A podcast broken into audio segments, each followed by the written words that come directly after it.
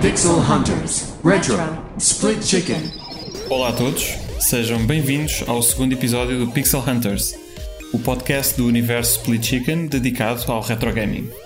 Eu sou o Bruno Fonseca e tenho comigo dois jovens que descobriram há pouco o prazer dos videojogos, o Rui Parreira e o Ricardo Correia. Olá, Carlos, está tudo bem convosco? Tudo. Melhor intro de sempre. É verdade. Ah, espetacular, meu. O segundo episódio o Bruno já me ganhou em Já ganhou melhor intro Ricardo. do universo. Não, tu co- continuas a ganhar na, na parvoíce. Agora o Bruno foi muito profissional, meu. Muito, Foi sim, senhor. Não foi? Está tudo bem com vocês, mas este, depois de um mês, sem nos falarmos, não é? Praticamente. É verdade, eu, e o é Ricardo, verdade. eu e Ricardo quase nem nos falámos no último mês também. Ah, é verdade. Ah, Vocês, vocês não se falaram na última hora. é, é verdade. É verdade.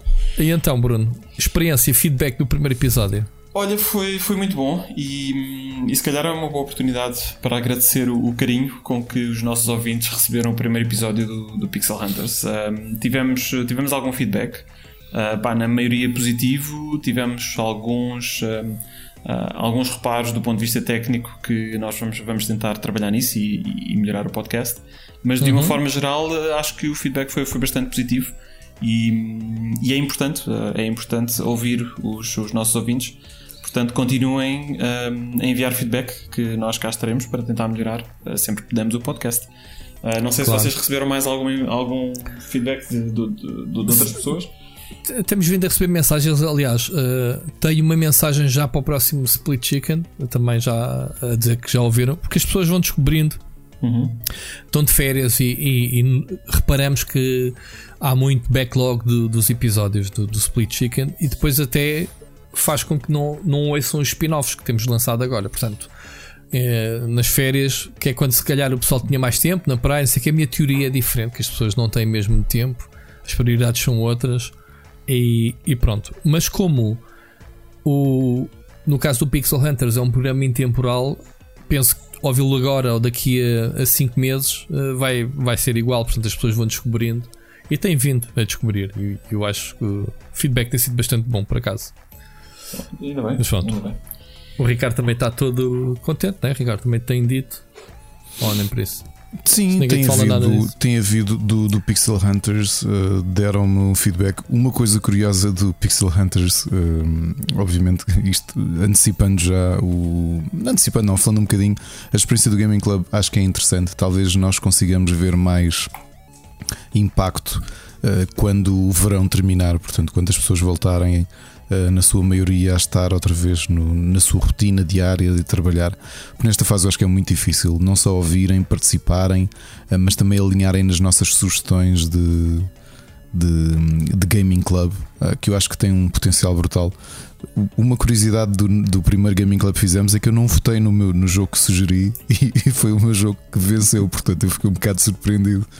E como é que alguém. um, e não, não vos estou a esfregar Incrível, isto ainda na por cara. cima o pior dos três jogos, meu. É, é Não- impressionante. Não vos estou a esfregar isto na cara. É impressionante, Uh, mas, já, mas eu levei isso a peito. E, É assim? e digo já que o meu jogo era bem melhor que esse que escolheram do teu, mas tudo bem. Eu por acaso votei no, no, no jogo do Bruno. Eu fiquei. Depois dele, depois dele pôr a sugestão, eu pensei: epá, realmente apetecia-me jogar mais aquilo do que o jogo que eu escolhi. Pois, eu não, eu continuei a dizer o meu, o meu era o melhor. Mas, pronto. Mas também não me importava de jogar o do Bruno. eu para fiquei- quem não eu- sabe, Diz, diz, diz, para quem, para quem não sabe, foi o Bomb Jack, né? O do Bruno, o meu foi o Beach Volleyball e o jogo que ganhou foi Adventure Island, Adventure Island da NES. Portanto, Ah, não, por acaso votei no teu, Rui. Esquece, votei no teu. Ah, bom, estava a ver. Votei no teu. Pronto. Eu, eu fiquei surpreendido, eu tenho que dizer, fiquei surpreendido porque Portugal não é conhecido como um país onde a NES tenha tido muito sucesso. Um, e nós tínhamos ali um jogo do Amiga, um jogo do Spectrum uh, a concorrer com, com, com o Adventure Island e, e, e efetivamente fiquei surpreendido por, por ver tanta gente a votar. Se calhar os votos foram também de pá, eu já conheço o Bomb Jack, já conheço o Beach Volley, portanto deixa-me experimentar algo, algo de novo. Eu tenho outra isso, não teoria. Não ou algo tiveste de vendas da Vou NES. experimentar algo de velho. Não tiveste, não tiveste vendas de NES, mas olha, lembro-me há uns anos, por causa desta história do, do retro, lembro-me de o Sérgio Serra escrever um artigo para o Rubber sobre os Famiclones em que houve alguém que foi lá embirrar a dizer: Ah, mas por, como é que tu como é que podes.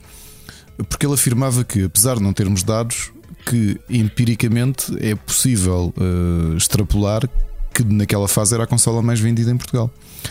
E então vi alguém que, que embirrou com, com isso e dizia: Não, a consola mais vendida foi a Master System e não sei quê. E até que o Sérgio teve que dizer: Epá, como é que tu podes como é que tu podes ter dados de vendas de uma coisa que na prática não era muito legal, não é? Porque aquilo era contrafação. Tu não tens dados, não é? Certo. Esse certo. tipo de informações não tinhas. Agora, parece-me, eh, não te esqueças que o Adventure Island, não sei se quem votou foi revivalismo, como era o meu caso, é que o Adventure Island fazia parte do. Sabias que as consolas, estas Famiclone, já vinham com, Jogo, com jogos uma. EPROM, com uma EPROM interna, não é? Uhum. com, com vários jogos. E o Adventure Island era um, era um daqueles que hum, acho que praticamente toda a gente tinha, percebes? Pode ter sido isso, pode ter "Olha, o sido isso, sim, senhor. Vocês, tal vocês jogo." já estão a falar nisso? Não sei se querem. É, Sim, nós, nós, nós, já, nós já, já, já estamos no Gaming Club, portanto já estamos quase a en- encerrar o podcast hoje. Estamos quase, quase a encerrar. Eh, Ok, então vamos, vamos calhar voltar aqui para o início. Um, e an- antes de arrancarmos, uh, eu gostaria só de deixar aqui um, um abraço especial aos Patreons do Split Chicken que contribuem todos os meses para que vocês os dois possam comprar maçãs à hora do almoço e continuar a trazer todo o conteúdo do universo Split Chicken. Obrigado. Um, portanto, acho que não só, não só semanalmente vocês uh, trazem pá, o, o podcast principal, como vocês têm andado numa numa loucura, não é? Portanto, com, com super finishers para cá do Eu, abismo. eu nem vou dizer, eu nem vou dizer isso, não vou dizer no programa principal que eu tenho duas ideias para dois programas que nem sequer me vou atrever a avançar, mas pronto, só faltava eu fazer o meu spin-off a solo, portanto, e um dia destes hei de revelar os meus planos. Bom, se, de- se deixares-me mas dormir, E o Bruno vai ter um spin-off dele também. O- Pronto, provavelmente. Repara, isto é, isto é tipo CSI, que é o Bruno surge neste universo num spin-off, mas ele entretanto vai ter um spin-off dele. Não, ele ganha, Que é- claro, ele, ele, ele, ele ganha o seu próprio. Este já é Exato. dele, atenção. É o- é o nós, spin-off do nós spin-off. aqui. Spin-off do spin-off. um spin-off a solo. Sim, um spin-off spin-off que é, Isto é, o, é o universo a expandir-se, pá. Eh, isto agora é o. o what if da cena. Portanto, já Ok. começamos aqui a expandir. vamos para as notícias, caros. Notícias Retro. Então vamos começar aqui na primeira notícia. Temos um remake do Zul a caminho. Portanto, um, para quem não sabe, o Zul uh, foi um dos principais jogos uh, do, do Commodore Amiga, uh, um concorrente do Sonic. um, Mascote, até, que quem considerou uma das mascotes do Amiga, né? Exatamente, exatamente. Um, portanto, ele era um jogo basicamente era bastante rápido. uh, era conhecido pela parceria que tinha com a, com a Chupa Chups. Era o que eu te ia dizer. Eh, o jogo foi, foi feito com promoção à Chupa Chups. A Chupa Chups ainda existe atualmente, Existe, existe. Existe. com a, com a mesma força para. Porque Pá, tu repara, continuas se- a entrar no que tu é que já não notas porque já não consomes, mas Uh, eles continuam a dominar o mercado Sim, das, dos Mas a pergunta que eu faço: este remake vai se manter fiel a trazer os Chupa Chups eh, como palco de fundo? Percebes? Se renovaram essa parceria, Não está no se for, trailer. se for uma licença, se for- não é difícil substituir, basta ter frutas genéricas, whatever. Mas tu estás a ver a magia do remake, porque isto ficou marcadamente pela cena dos Chupa Chups, tal como o Cool Spot Exato, não é? com a, com o com a. 7-Up. Não, O 7-Up. 7-Up. Seven Up, o- Seven Up, Up, sim. que ela era uma tampa antes do Sim, fio sim, do dedo, sim. até. Pronto. Eh, e é engraçado termos estas eh, parcerias, estes jogos eh, que aca- acabavam por ser. Por, nem sequer era product placement, porque as pessoas assumiam. Aqui era era, um mesmo jogo filho oficial. do- era- filho do tempo, não é? Do filho daquele tempo. Depois também tiveste agora sim os M&M's, é? o jogo de M&M's. Eu, eu por acaso gostei deles. Qual é que era o, o jogo do M&M's? Eu não me lembro. Tiveste um jogo de M&M's de Mega Drive. Ah, pronto, está explicado. Pois. Pá, eu lembro-me de ter jogado um do McDonald's. Esse eu também, joguei no Game Boy e passeio. Do McDonald's, plataformas 2D. Exatamente. Eh, e assim de parcerias com marcas.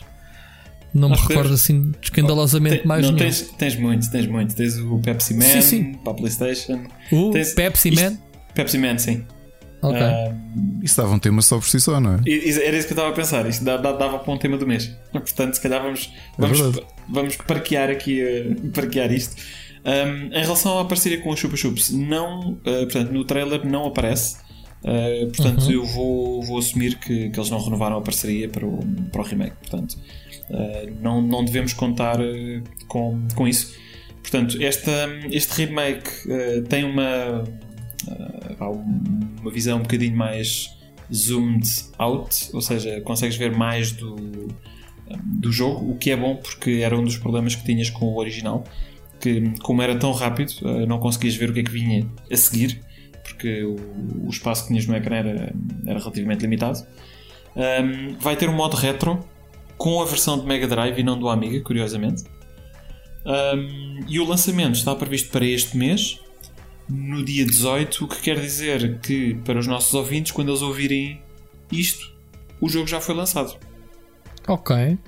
E eu queria muito jogar, por acaso. Agora, isto tem, tem espírito, espírito retro ou é um, gráficos atuais, digamos assim? Não, uh, não, não, tipo Great Giana Sisters mais recente? Não, não, não. É tal e qual. Por isso é que o jogo se chama o Zul Redimensioned, porque é, é, exatamente o que o Bruno está a dizer. O que eles, eu acho que eles fizeram foi. Um, não sei se mexeram, se fizeram tweaks do ponto de vista de controle, mas é sobretudo o, o, o, o ângulo. Uhum parece-me que esse é o centro de, de, do jogo. É o ângulo ser muito mais afastado. Ok, isto é só o primeiro, porque depois houve uma sequela. Sim, não estão tive, os dois incluídos, né? Tiveste o Zul 2. Um, eu penso que não. Ou pelo menos uh, a informação que, que, está neste momento disponível na internet não menciona que o segundo seja faça parte uh, deste. Só por curiosidade, vocês repararam quem é que, tá, quem é que fez este remake? A, a da Sumo. Claro. Sim, sim, isto é sumo. quem, é que deveria, quem é que haveria de ser, oh, Ricardo? Assumo que agora é da, da família do, da Epic, do Fortnite, né? da, da Tencent, né? Exato. Isto aqui, eu não sei o que é que esta Sumo Digital Academy, se calhar é ali uma espécie de. sei lá de, de, linha de entrada da Sumo Digital, que é tu vais para lá trabalhar e tipo, olha, ficas a fazer um projeto, o que é que te apetece fazer? É o Zul, tu vais fazer o Zul, vá, siga. Ou então não, é com, eu vou dizer o, então é com quantos o, queres, o é com quantos queres. Vocês lembram-se dos quantos é queres? Que é, assim que eles escolhem. Que é, não, eu vou dizer quantos que queres? É que é queres 5? Queres, queres, queres eh, banana ou chocolate? Chocolate, olha, tu sei o Zul, vais fazer o remake do Zul. Posso explicar o que é que é a Sumo Digital Academy? Sim, diz-me. É exatamente, é exatamente uma. Nem, era bom que todos os estúdios tivessem. É basicamente o estúdio de estagiários. É o pessoal que acaba de se formar e, e quer dar o primeiro passo na indústria dos videojogos e servirá basicamente fazer currículo primeiro jogo. Portanto, basicamente estes jogos são feitos mão de obra super barata, uh, mas qualificado, obviamente. E então é, é isso. É, é basicamente. Vês, tirando a minha parvoíça, até estava certo. Estavas certo, sim senhor. Desde que seja feito por gente talentosa, acho que só há vantagens. Ah, eu, eu, eles estão aqui a dizer que é. Hum, eles estão aqui a dizer que é para destinado a pessoal que acabaram de se graduar. Portanto, não é. Não vão buscar trolhas, né? vão buscar pessoas que, em vez de mergulhares uh, de cabeça num, num, projeto que se calhar não, não, não tens espaço de manobra, aqui se calhar tens uma oportunidade. São equipas mais pequenas, se calhar projetos também mais pequenos, uhum. de destacares na na produção de videojogos. Portanto, não conhecia Sumo Digital Academy, mas pronto, o Google disse-me isso. Está aqui. Tem site oficial e tudo. Ok? Sim, e eu estou Portanto, curioso em relação ao, ao remake, uh, mas não estou muito esperançoso que vá gostar muito mais do jogo do que aquilo que, que na altura não me convenceu muito. Para, para ser Bruno, honesto. Terminaste o Zul? Uh, não, não, não terminei o Zul. Não, honestamente, eu não gostei do jogo o suficiente. Ok, eu, não, só tenho aqui uma dúvida. O jogo era um bocadinho desafiante, especialmente porque o zoom, o zoom in que o, que o ecrã tinha, uhum. acho que contribui muito para o, para o desafio do jogo. Será que ele vai manter esse mesmo, essa mesma aura agora que, que foi zoomed out? Tenho curiosidade em saber se, se, se vai ser mais simplificado por causa disto. Eu, eu espero ah. honestamente que o jogo fique melhor por causa disso. O que, o que se passa com, com o Zul, o Zul era bom, era colorido, era, era um jogo lá está, frenético e, e realmente entrava nesse campeonato de Sonics e fins. O problema é que o Amiga tinha vários jogos deste género. Portanto, este era mais um, basicamente. Tinhas, sei lá, o Super Frog, tinhas uh, outros jogos assim de plataformas. não estou a dizer que este não tinha qualidade, isto tem qualidade, atenção. Tinha uma personagem super uh, cool, a meu ver. Acho que o, que o Zul é uma personagem fixe. O Zul é uma formiga. Uh, eu nunca percebi bem o que era. É uma formiga, é um ninja, né? Portanto, é o É um- é ninja da dim- ninja. dimensão, dimensão Z, ou como é que era? Da, N. da de, de- dimensão N, sim, exatamente, Ninth Dimension. É pá, pronto. É é como eu te digo, se, se o jogo, se este remake é para manter o aspecto original, já fica um bocadinho de pé atrás. Como eu, como eu te disse, eu gosto de versões atuais de jogos antigos. Sei lá, é como os, como os jogos que temos visto, o, o Streets of Rage, estás a ver? Esse tipo de, de manter os elementos clássicos reconhecíveis, mas pá, com, com gráficos mais atuais, nem que sejam cel shading e etc. Tu, não- tu não gostaste do, do Turrican Collection? Não. É, dentro desta perspectiva, não. Obviamente que eu adoro Turrican. Eu joguei o- esta collection até em live, eh, fiz uma revista às coisas, mas jogo uma vez para relembrar, fiz e guardo. Percebes? Porque, por- porque é a experiência que eu joguei antigamente. Pronto, e eu mantenho um bocado esses princípios de pá, se é um jogo igualzinho ao clássico, eu até posso ver para, para me lembrar, para ver como é que era, mas não faço questão de o jogar. Olha que nem Mas foi sempre essa história nova. de fazer uma sequela com um novo visual eh, ganha, porque eh, vê o ser- caso dos Monkey Island, eh, por exemplo, aquela sequela, eu sei que ainda é da altura, aquela sequela tridimensional, o 4, eh, Quatro, quer dizer, Mas aquilo, aquilo vai, estragar mas- por completo, não é? Mas isso estamos a falar de uma evolução de uma série e sequela. Aqui é diferente, estamos a falar de um remake de um jogo. Ou seja, Sim, remake o, barra Streets of. Rage, o Streets of Rage não é, não é um remake, é uma sequela, é o quarto jogo. Tens toda a razão, mas foi o primeiro que me ocorreu para dar. Há vários exemplos, Ricardo, de remakes de, de- de clássicos que levaram roupas novas. Ok? Esse foi um- Esse nem sequer é, é remake, tens razão, mas, mas dá para perceber aquilo que eu quis dizer. Hum, Então, percebes? mas olha, isto, isto, isto é, um, isto é, um, é, um, é um tópico que vai encaixar na perfeição naquilo que é o, que é o tema do mês. Portanto, Uhum. se calhar hum, avançamos para a próxima notícia e retomamos o tema. Uhum. Certo. ou esta discussão quando, quando tivermos na, na discussão do tema do mês. Pode ser? Ok. Pode, claro. Ok, caríssimos, vamos então aqui à segunda notícia do dia. Ahm, já que estamos na onda do Amiga, vamos ter um, um Amiga 500 Mini, ou portanto, que se chama The A500 Mini. Portanto, isto vai ser lançado em 2022. É como uma mini consola, portanto, ahm, esta empresa já fez ah, algo semelhante com o Commodore 64. Portanto, eles Uhum. fizeram o The C64 Mini e depois fizeram o The C64, que é basicamente um computador completo com teclado funcional.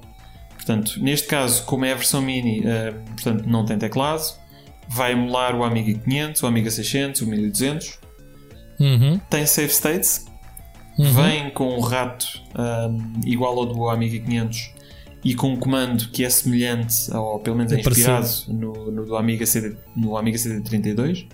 Exatamente. Uh, custa 140 dólares, uh, vem com 25 jogos, dos quais eles já anunciaram 12.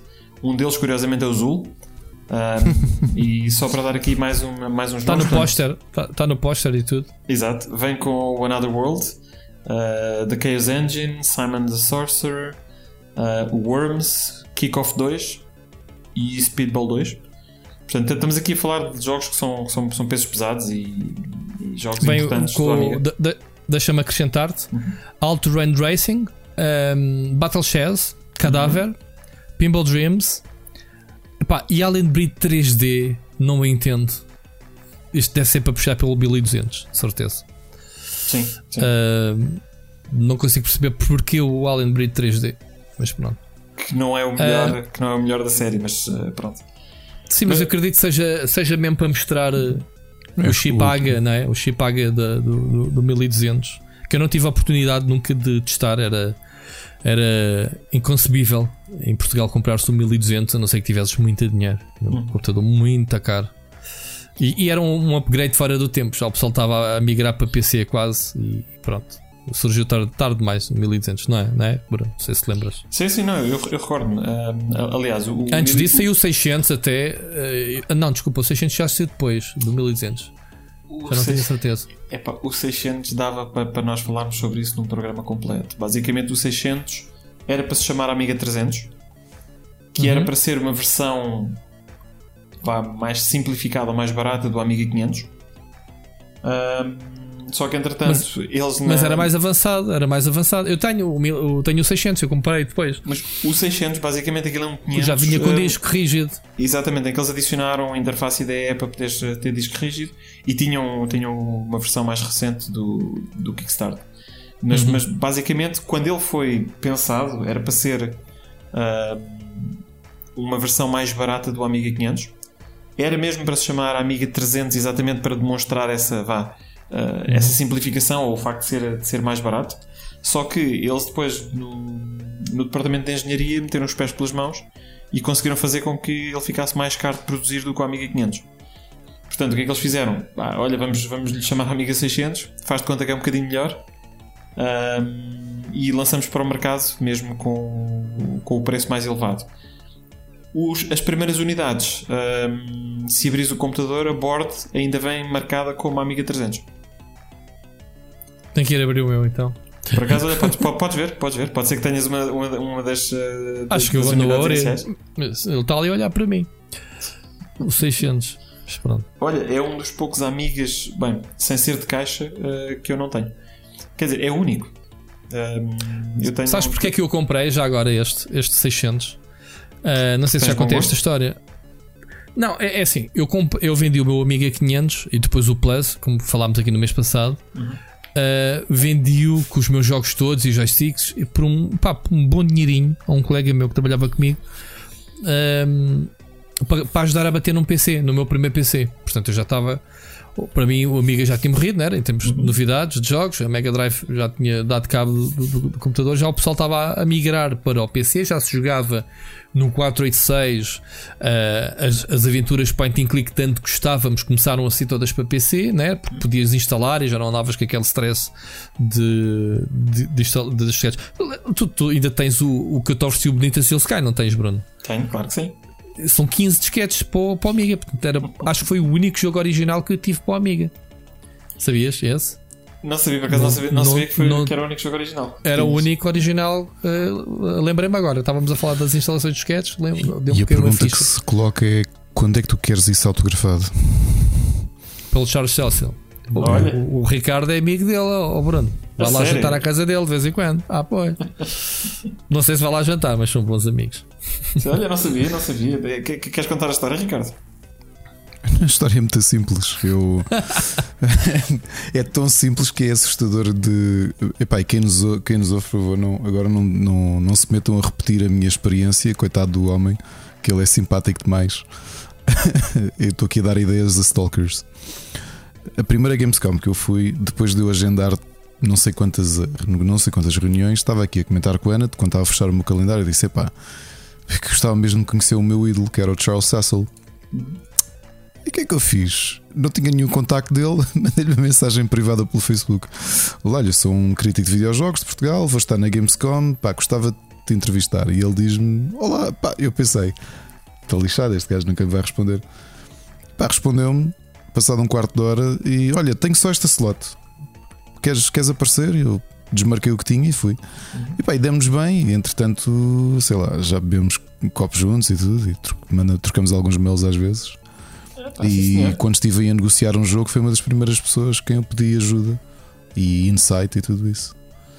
E portanto, sim, Ah, Olha, é isso. Eu, eu vou dizer uma coisa, eu gosto dessas histórias porque provam que muito, muito- muitas vezes pá, estas pessoas são mais acessíveis do que nós pensamos. Yeah, é? yeah.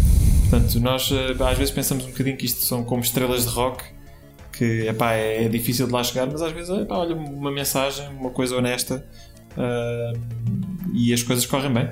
Muito bem, olha. Bruno, já apanhei developers que nunca fizeram isto, e, e eu estou a dizer isto, e isto é um podcast, vocês não estão a ver, mas estou assim a fazer uma coisinha pequenina entre os dedos.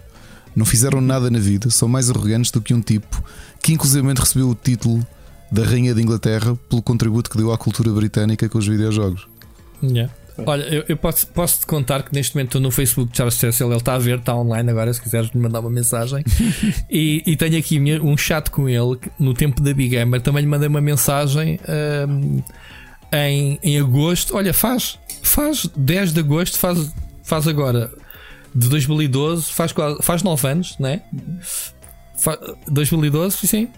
Uh, a pedir uma entrevista com ele, uh, a qual ele me respondeu, não como ao Ricardo, mas respondeu passado um mês, em setembro, 2 de setembro, a dizer que sim, que, que, era tranquilo. Porque nós tínhamos uma rubrica na, na Big Gamer chamada ADN. Lembram-se? Na, na, última página falávamos, uhum. ou NDA, ou como é que se chamava aquilo, e, e tínhamos assim uma mini entrevista com eles uh, sobre o pessoal da indústria. Pronto. Uh, fizemos com o Aaron Spector, o Jorge Romero, não sei o quê. E então tenho aqui a resposta dele a dizer: Olha, quero participar. Uh, se não for tarde demais, tipo, yeah. tipo passado um mês tarde demais, sim, era mensal, tranquilo. e mandou-me o mail dele direto. Uh, pronto, já não tenho mais conversa com ele no Facebook. Provavelmente mandei-lhe um mail e fizemos a cena, já não me recordo. Eu, da próxima vez que for a Portugal, eu vou desenterrar o Vinicius Sky e vou, e, vou, e vou perguntar ao Ricardo se ele, se ele me consegue aquele assinado.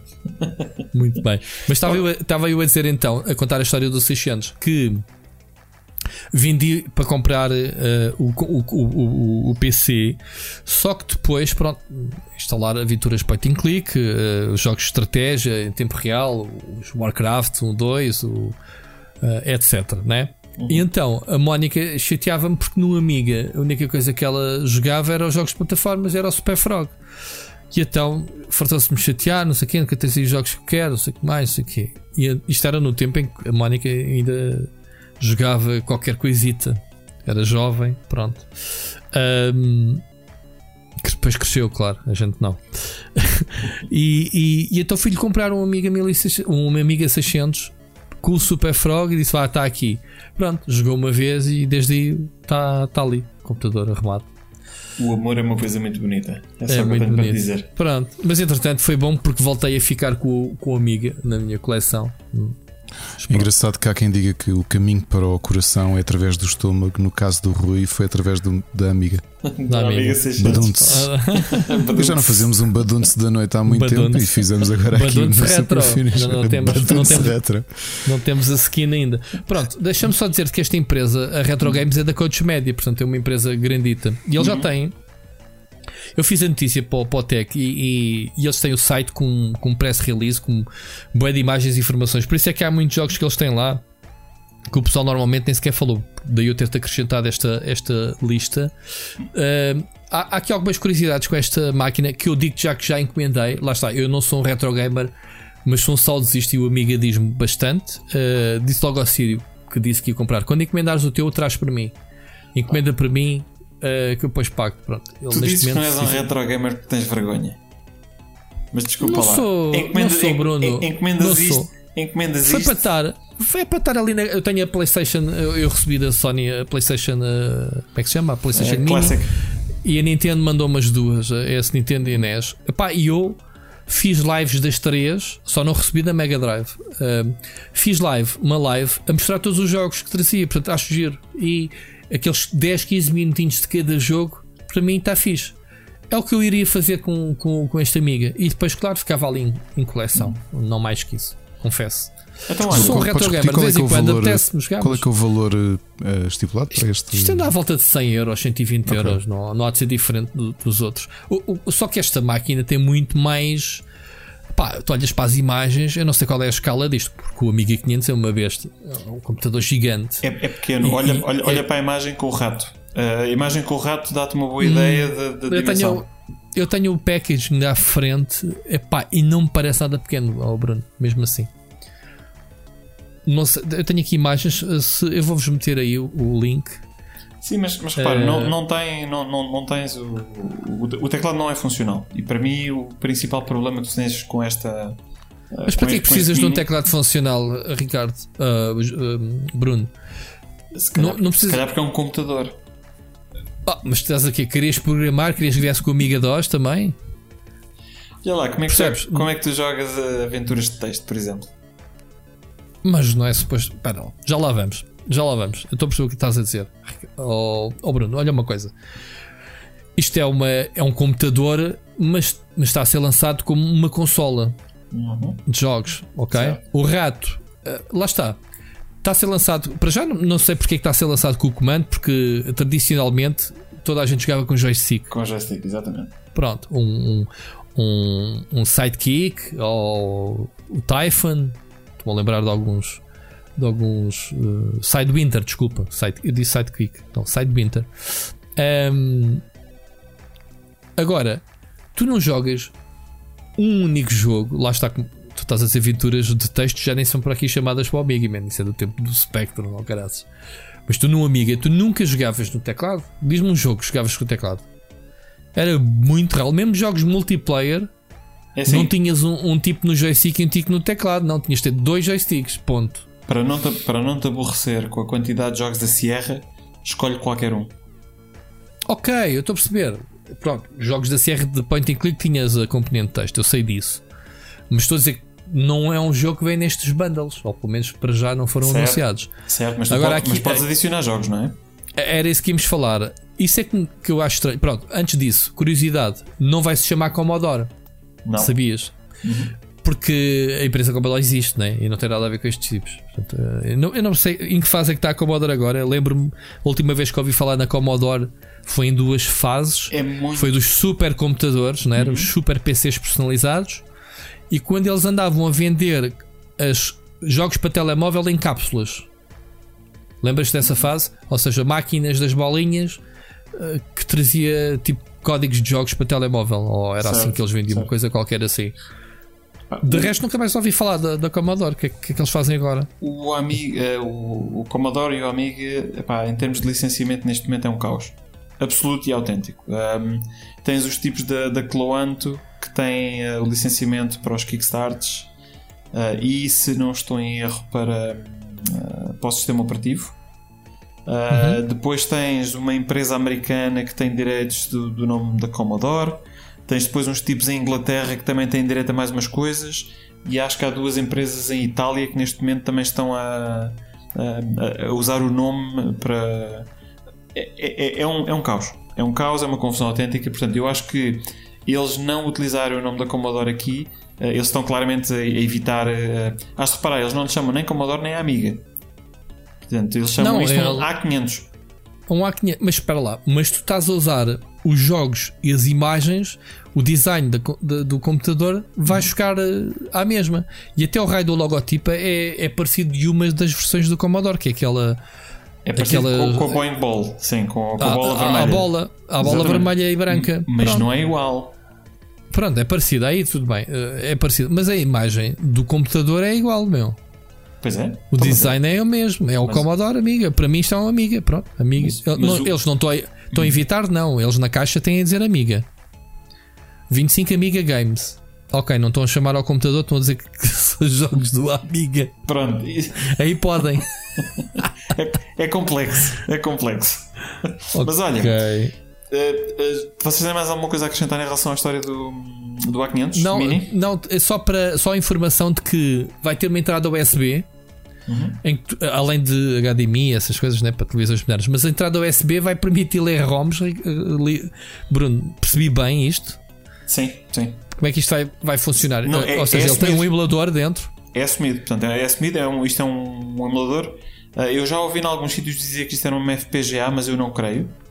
Uh, acho que vai ser um emulador normal, portanto, acho que ter um, um, mini computador que está a correr, que está a correr um, um emulador e que te vai permitir, através da USB, de, de, carregar os teus próprios jogos. Portanto, isto é assumido desde o princípio. Portanto, se tu fores ao site, diz lá que eles tá vão, tá, vão permitir carregar, uh, carregar ROMs uh, adicionais. Ok. É Pronto, vamos curioso. ver, olha, uh, 2000, 2022. Não... Portanto, isto é o, o Amiga mais barato sempre, porque isto é um Amiga 1200, ainda por cima. Certo. Vai emular, uh, vai emular o 500 Plus uhum. uh, e o 1200 que a arquitetura AGA, já de seguida. Exatamente. Exatamente. E tens. É, é, é muito interessante se, se seguires uh, aquilo que está a passar na comunidade da Amiga. Estes últimos meses uh, ou anos tem sido uma absoluta loucura em termos de, de novo hardware eh, para o Amiga. Tu tens neste momento uma integração de um Raspberry Pi com o Amiga, que é um projeto chamado PyStorm, em que eles estão a utilizar o, o Raspberry Pi para, para substituir o processador principal do, do Amiga, uh, portanto que fica, que fica significativamente mais rápido. Neste momento acho que está para o Amiga 500 apenas, mas Uh, pronto, isto com, com evolução vais ter coisas muito giras. Tens, tens, tens os Vampire, que são aceleradoras uh, que é como se fosse um Amiga de nova geração.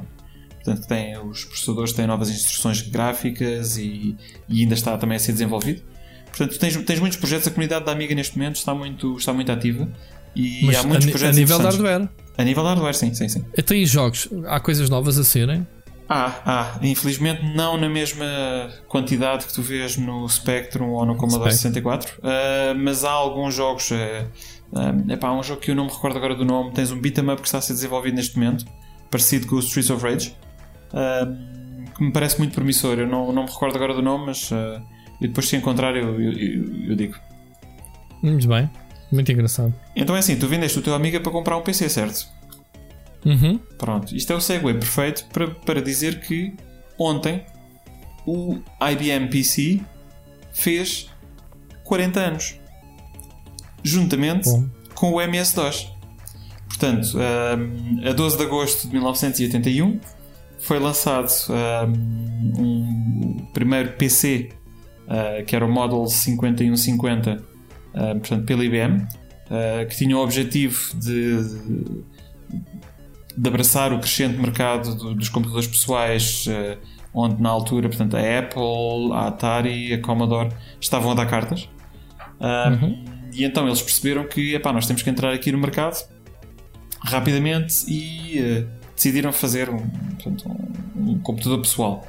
não, mas... tínhamos ainda, não tínhamos ainda o Amiga 4000 nessa altura, para não transmitir não, não, não, não, não, não, não, Então o Amiga 1000, que foi o primeiro, 1000. é de uhum. 1985 5 barra 6, okay. dependendo do sítio onde, onde, okay. foi, onde foi lançado.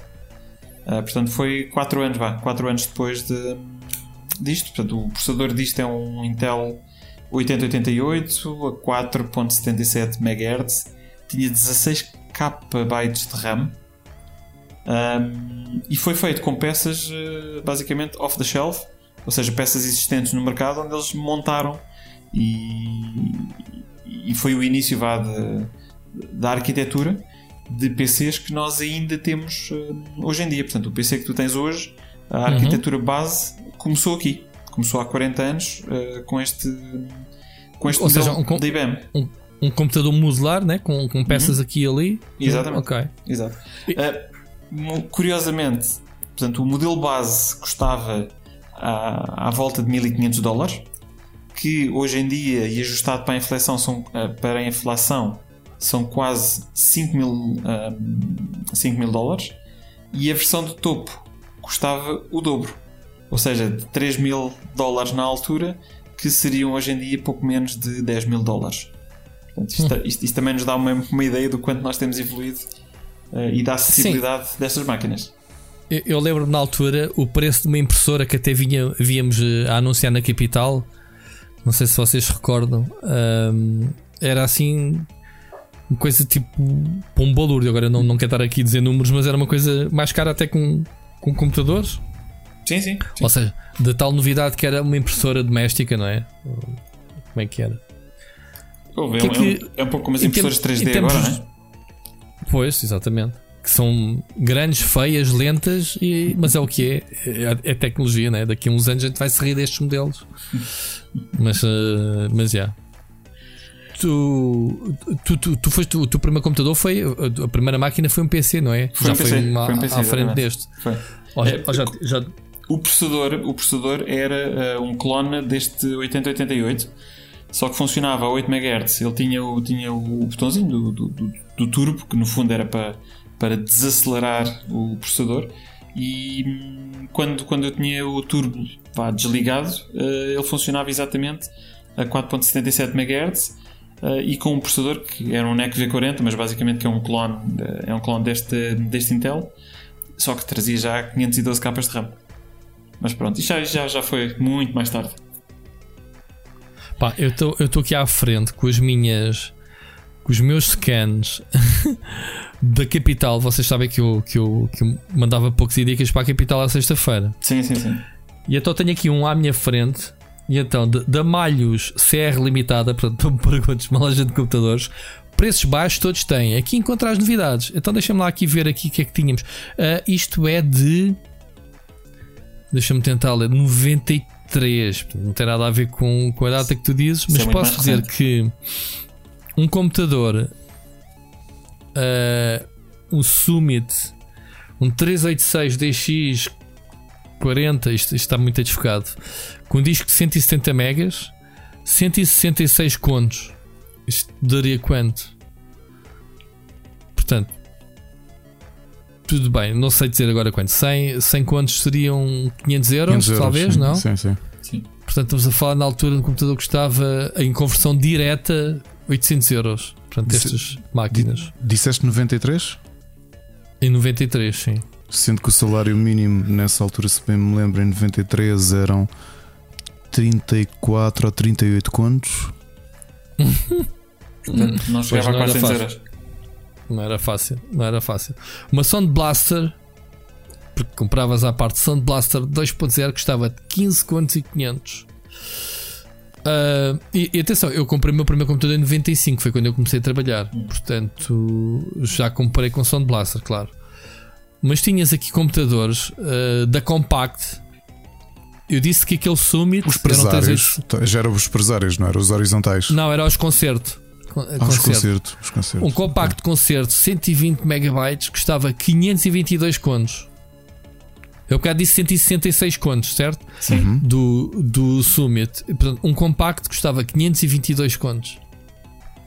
Ok? O mais barato, porque depois tinhas o 250 megas a 590 contos. Portanto, preços baixos todos têm. Aqui encontrar as novidades, ok? Coisas mais interessantes desta altura. Ah, sei lá, meu. Fogo. Nem se percebe nada. CD-ROM upgrade, portanto já se vendiam aqui os primeiros CD-ROMs. Estava. Yeah, 50 contos. 56 contos. CD-ROM. Não, nós nós eh, evoluímos Upa. muito. E nós, nós, nós evoluímos muito. E, olhando para trás, é assim. Eu sou, como, como tu sabes, quer dizer, e é por isso é que nós estamos a fazer este podcast. Sou fã de retro, mas epá, há que admitir que não há melhor altura para ser gamer do que hoje em dia. Certo. De forma alguma. Mesmo até, mesmo até não, há, não há melhor altura para ser retro gamer do que hoje. Porque a conveniência que tu tens com, eh, com novo hardware, eh, que carrega os jogos mais depressa, o facto de teres acesso basicamente às, às livrarias completas de jogos das, das plataformas, que era uma coisa inimaginável na altura, não é? Ah, não há nada como, como, como, como os dias de hoje. No, no tópico dos 40 anos, juntamente com, com este IBM PC, uh, foi lançado com o sistema operativo PC-DOS. E o PC-DOS foi um rebranding um, daquilo que se viria a, a ser conhecido como MS-DOS nas versões, uh, nas versões futuras um, para computadores que não, que não apenas os, os da IBM. Portanto, tecnicamente, parabéns ao MS-DOS e parabéns à IBM e ao PC um, pelos 40 anos. Portanto, já, já há 40 anos a mudar o mercado. Muito bem. Eh, O IBM, a IBM já, já nem sequer faz computadores. Atenção, a IBM é uma empresa que se tem transformado. Só que era grandes negócios. Eles agora estão numa de, da computação quântica, né? dos supercomputadores. Uhum. Não querem saber de IBM, PCs para a tua casa, que eles já venderam essa, essas cenas todas. Sim, eles tinham Portanto, novo, uh, venderam o novo há uns anos atrás. Assim. Um, pronto. BMPC. MS-DOS, então, coitados. Uh, temos Windows 11, quase a chegar, não é? Sim, sim. Mas pá, eu ainda usei muito o MS-DOS, mesmo assim. Os meus primeiros PCs.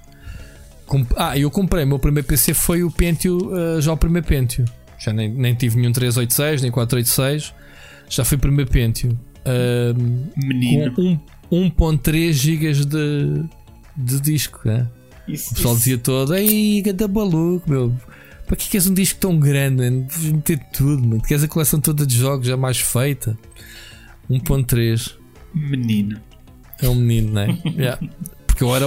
Porque eu, eu, eu, jogava jogos no Amiga e gozava com os meninos do PC que jogavam pi pi pi pi pi, pi coisas. Coisas, pronto, como tu sabes. Com o som, o som especialmente do, do PC Speaker, epá, do PC Speaker era muito bom. Lá está, por isso é que tinhas de desembolsar por uma Sound Blaster 15 paus se querias som estéreo, que a gente no Amiga já tinha isso desde sempre. É verdade, é verdade. E digo uma coisa: e a Sound Blaster uh, não era o suficiente, não era o suficiente para te conseguires bater o Amiga em muitos. Uh, em muitas das músicas dos, dos jogos. Mas isso, isso é um tema que depois nós devemos trazer aqui numa edição futura.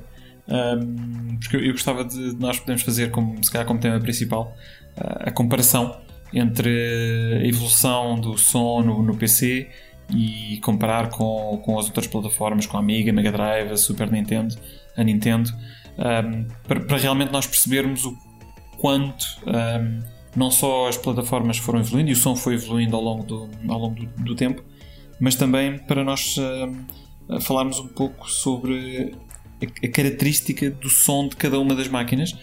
Porque hum. tu, muito provavelmente, mesmo em jogos multiplataforma, tu se ouvires a música de uma determinada plataforma, tu consegues dizer esta é a versão do Amiga, okay. é a versão sim, sim, sim. Do, da, da, Mega Drive, portanto, um, havemos fazer um, um, um tema desses uhum. para uma próxima edição.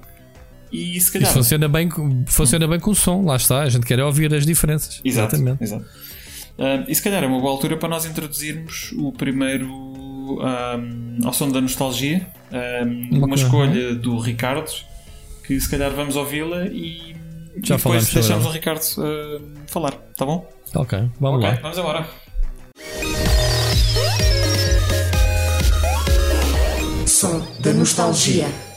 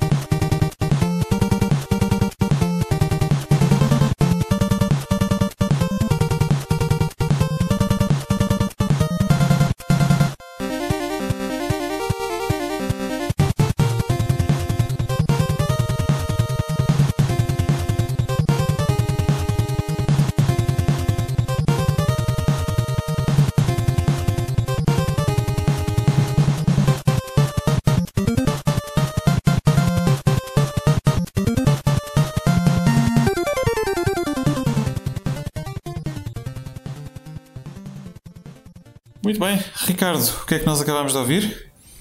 Olha, acabamos de ouvir a música do primeiro nível do, do Grande Contra da NES. Aliás, do primeiro nível do, e do nível 7. Esta, esta versão que ouvimos, a música é diferente entre a versão da NES e a versão da arcada. Neste caso, os compositores são Hidenori Maezawa e Kiyohiro Sada.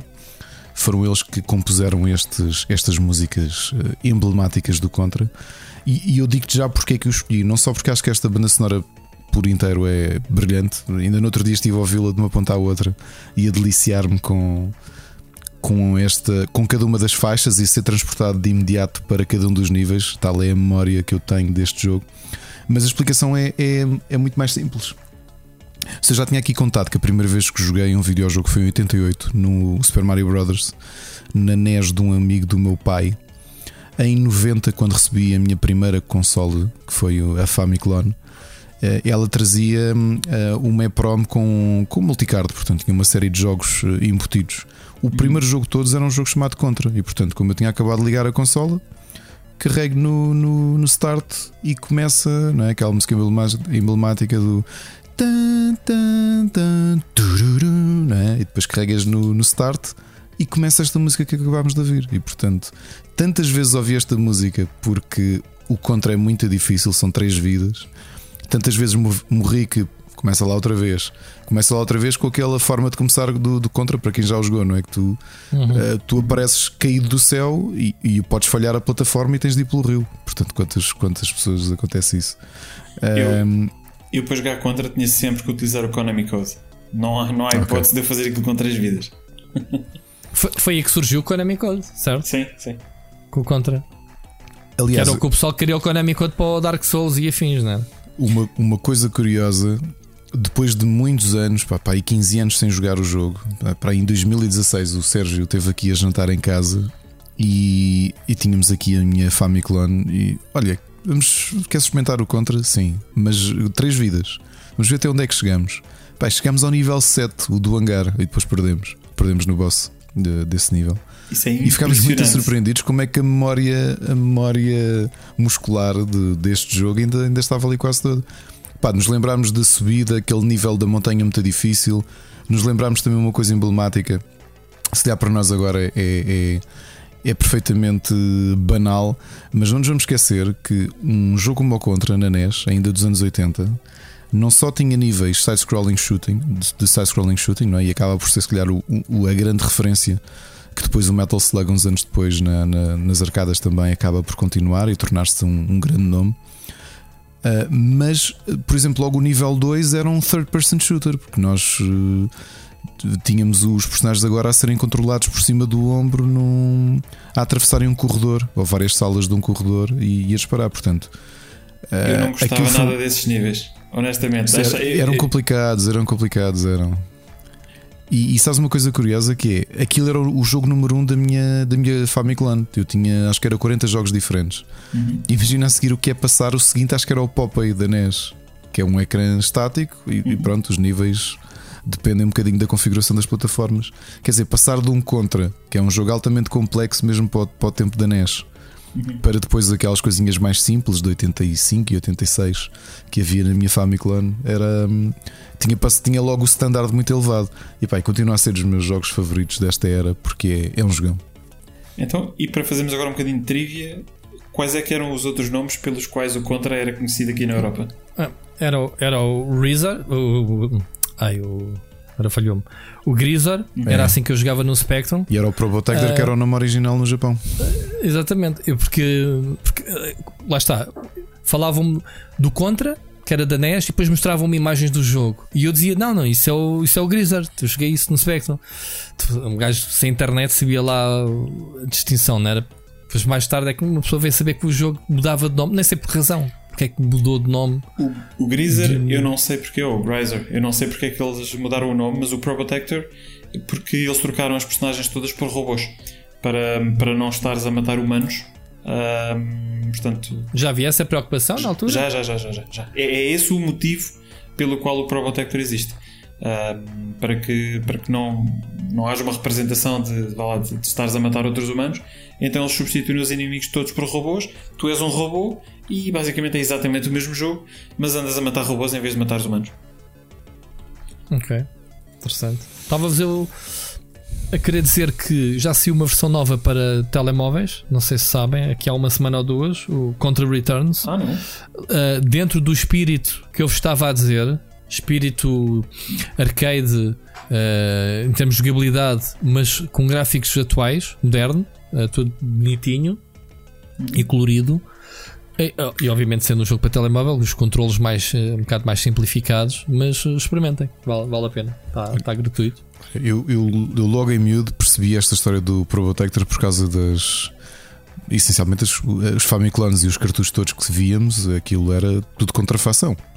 E portanto, as informações que tínhamos sobre os jogos eram hiper reduzidas, porque era essencialmente tens um cartucho de plástico colorido com um ar muito, muito cheap muito yeah. fraco e depois com um autocolante que podia ou não corresponder ao jogo. Neste caso foi um dos meus vizinhos que tinha comprado um jogo que tinha assim uma imagem, não é? com aquelas ilustrações brutais, neste caso de robôs aos tiros, chamava-se Probotector. Comprou aquilo por 2 eh, contos e meio ou 3 contos e meio, uma coisa qualquer. Porque depois vem descobrir que era o mesmo jogo. E, exato, quando, quando colocamos aquilo na consola, Tan, tan, tan, Isto é o contra. E a versão de 3 vidas, porque, por exemplo, na minha consola, na minha Famicom, tinha lá. Porque aquilo era suposto serem 10 mil jogos numa consola. Vocês lembram-se desses anúncios, não é? Sim, sim, sim, passarem nas montras 10 mil jogos incluídos. E tu começavas a fazer scroll e aquilo era sempre o mesmo jogo. E por acaso tinha uma versão alterada do Contra que tinha 30 vidas lá para a frente, para ir na posição militar, que eu encontrei aquilo completamente sem querer num dia que estava aborrecido e comecei a fazer scroll à lista. Com 30 vidas, isso, isso, era com o Konami Code. Exato, já, mas já embutido. Sim, muito bom. Total. Ok, ok, muito bem. Vamos então, Carlos, querem que arrancar para, para o tema central? Tema central. Hoje, aquilo que, que que eu vos quero propor é, é uma discussão sobre uh, a melhor forma de, de, jogar jogos retro, ou seja, uh, utilizar hardware original, emulação, FPGAs. Uh, como é que vocês jogam hoje em dia? quando eu tenho que jogar, emulação. Jogas com emuladores no PC? Com um emulador no PC. E tu, Ricardo? Nos, nas consolas originais, nem por isso, né? não as tenho montadas sequer.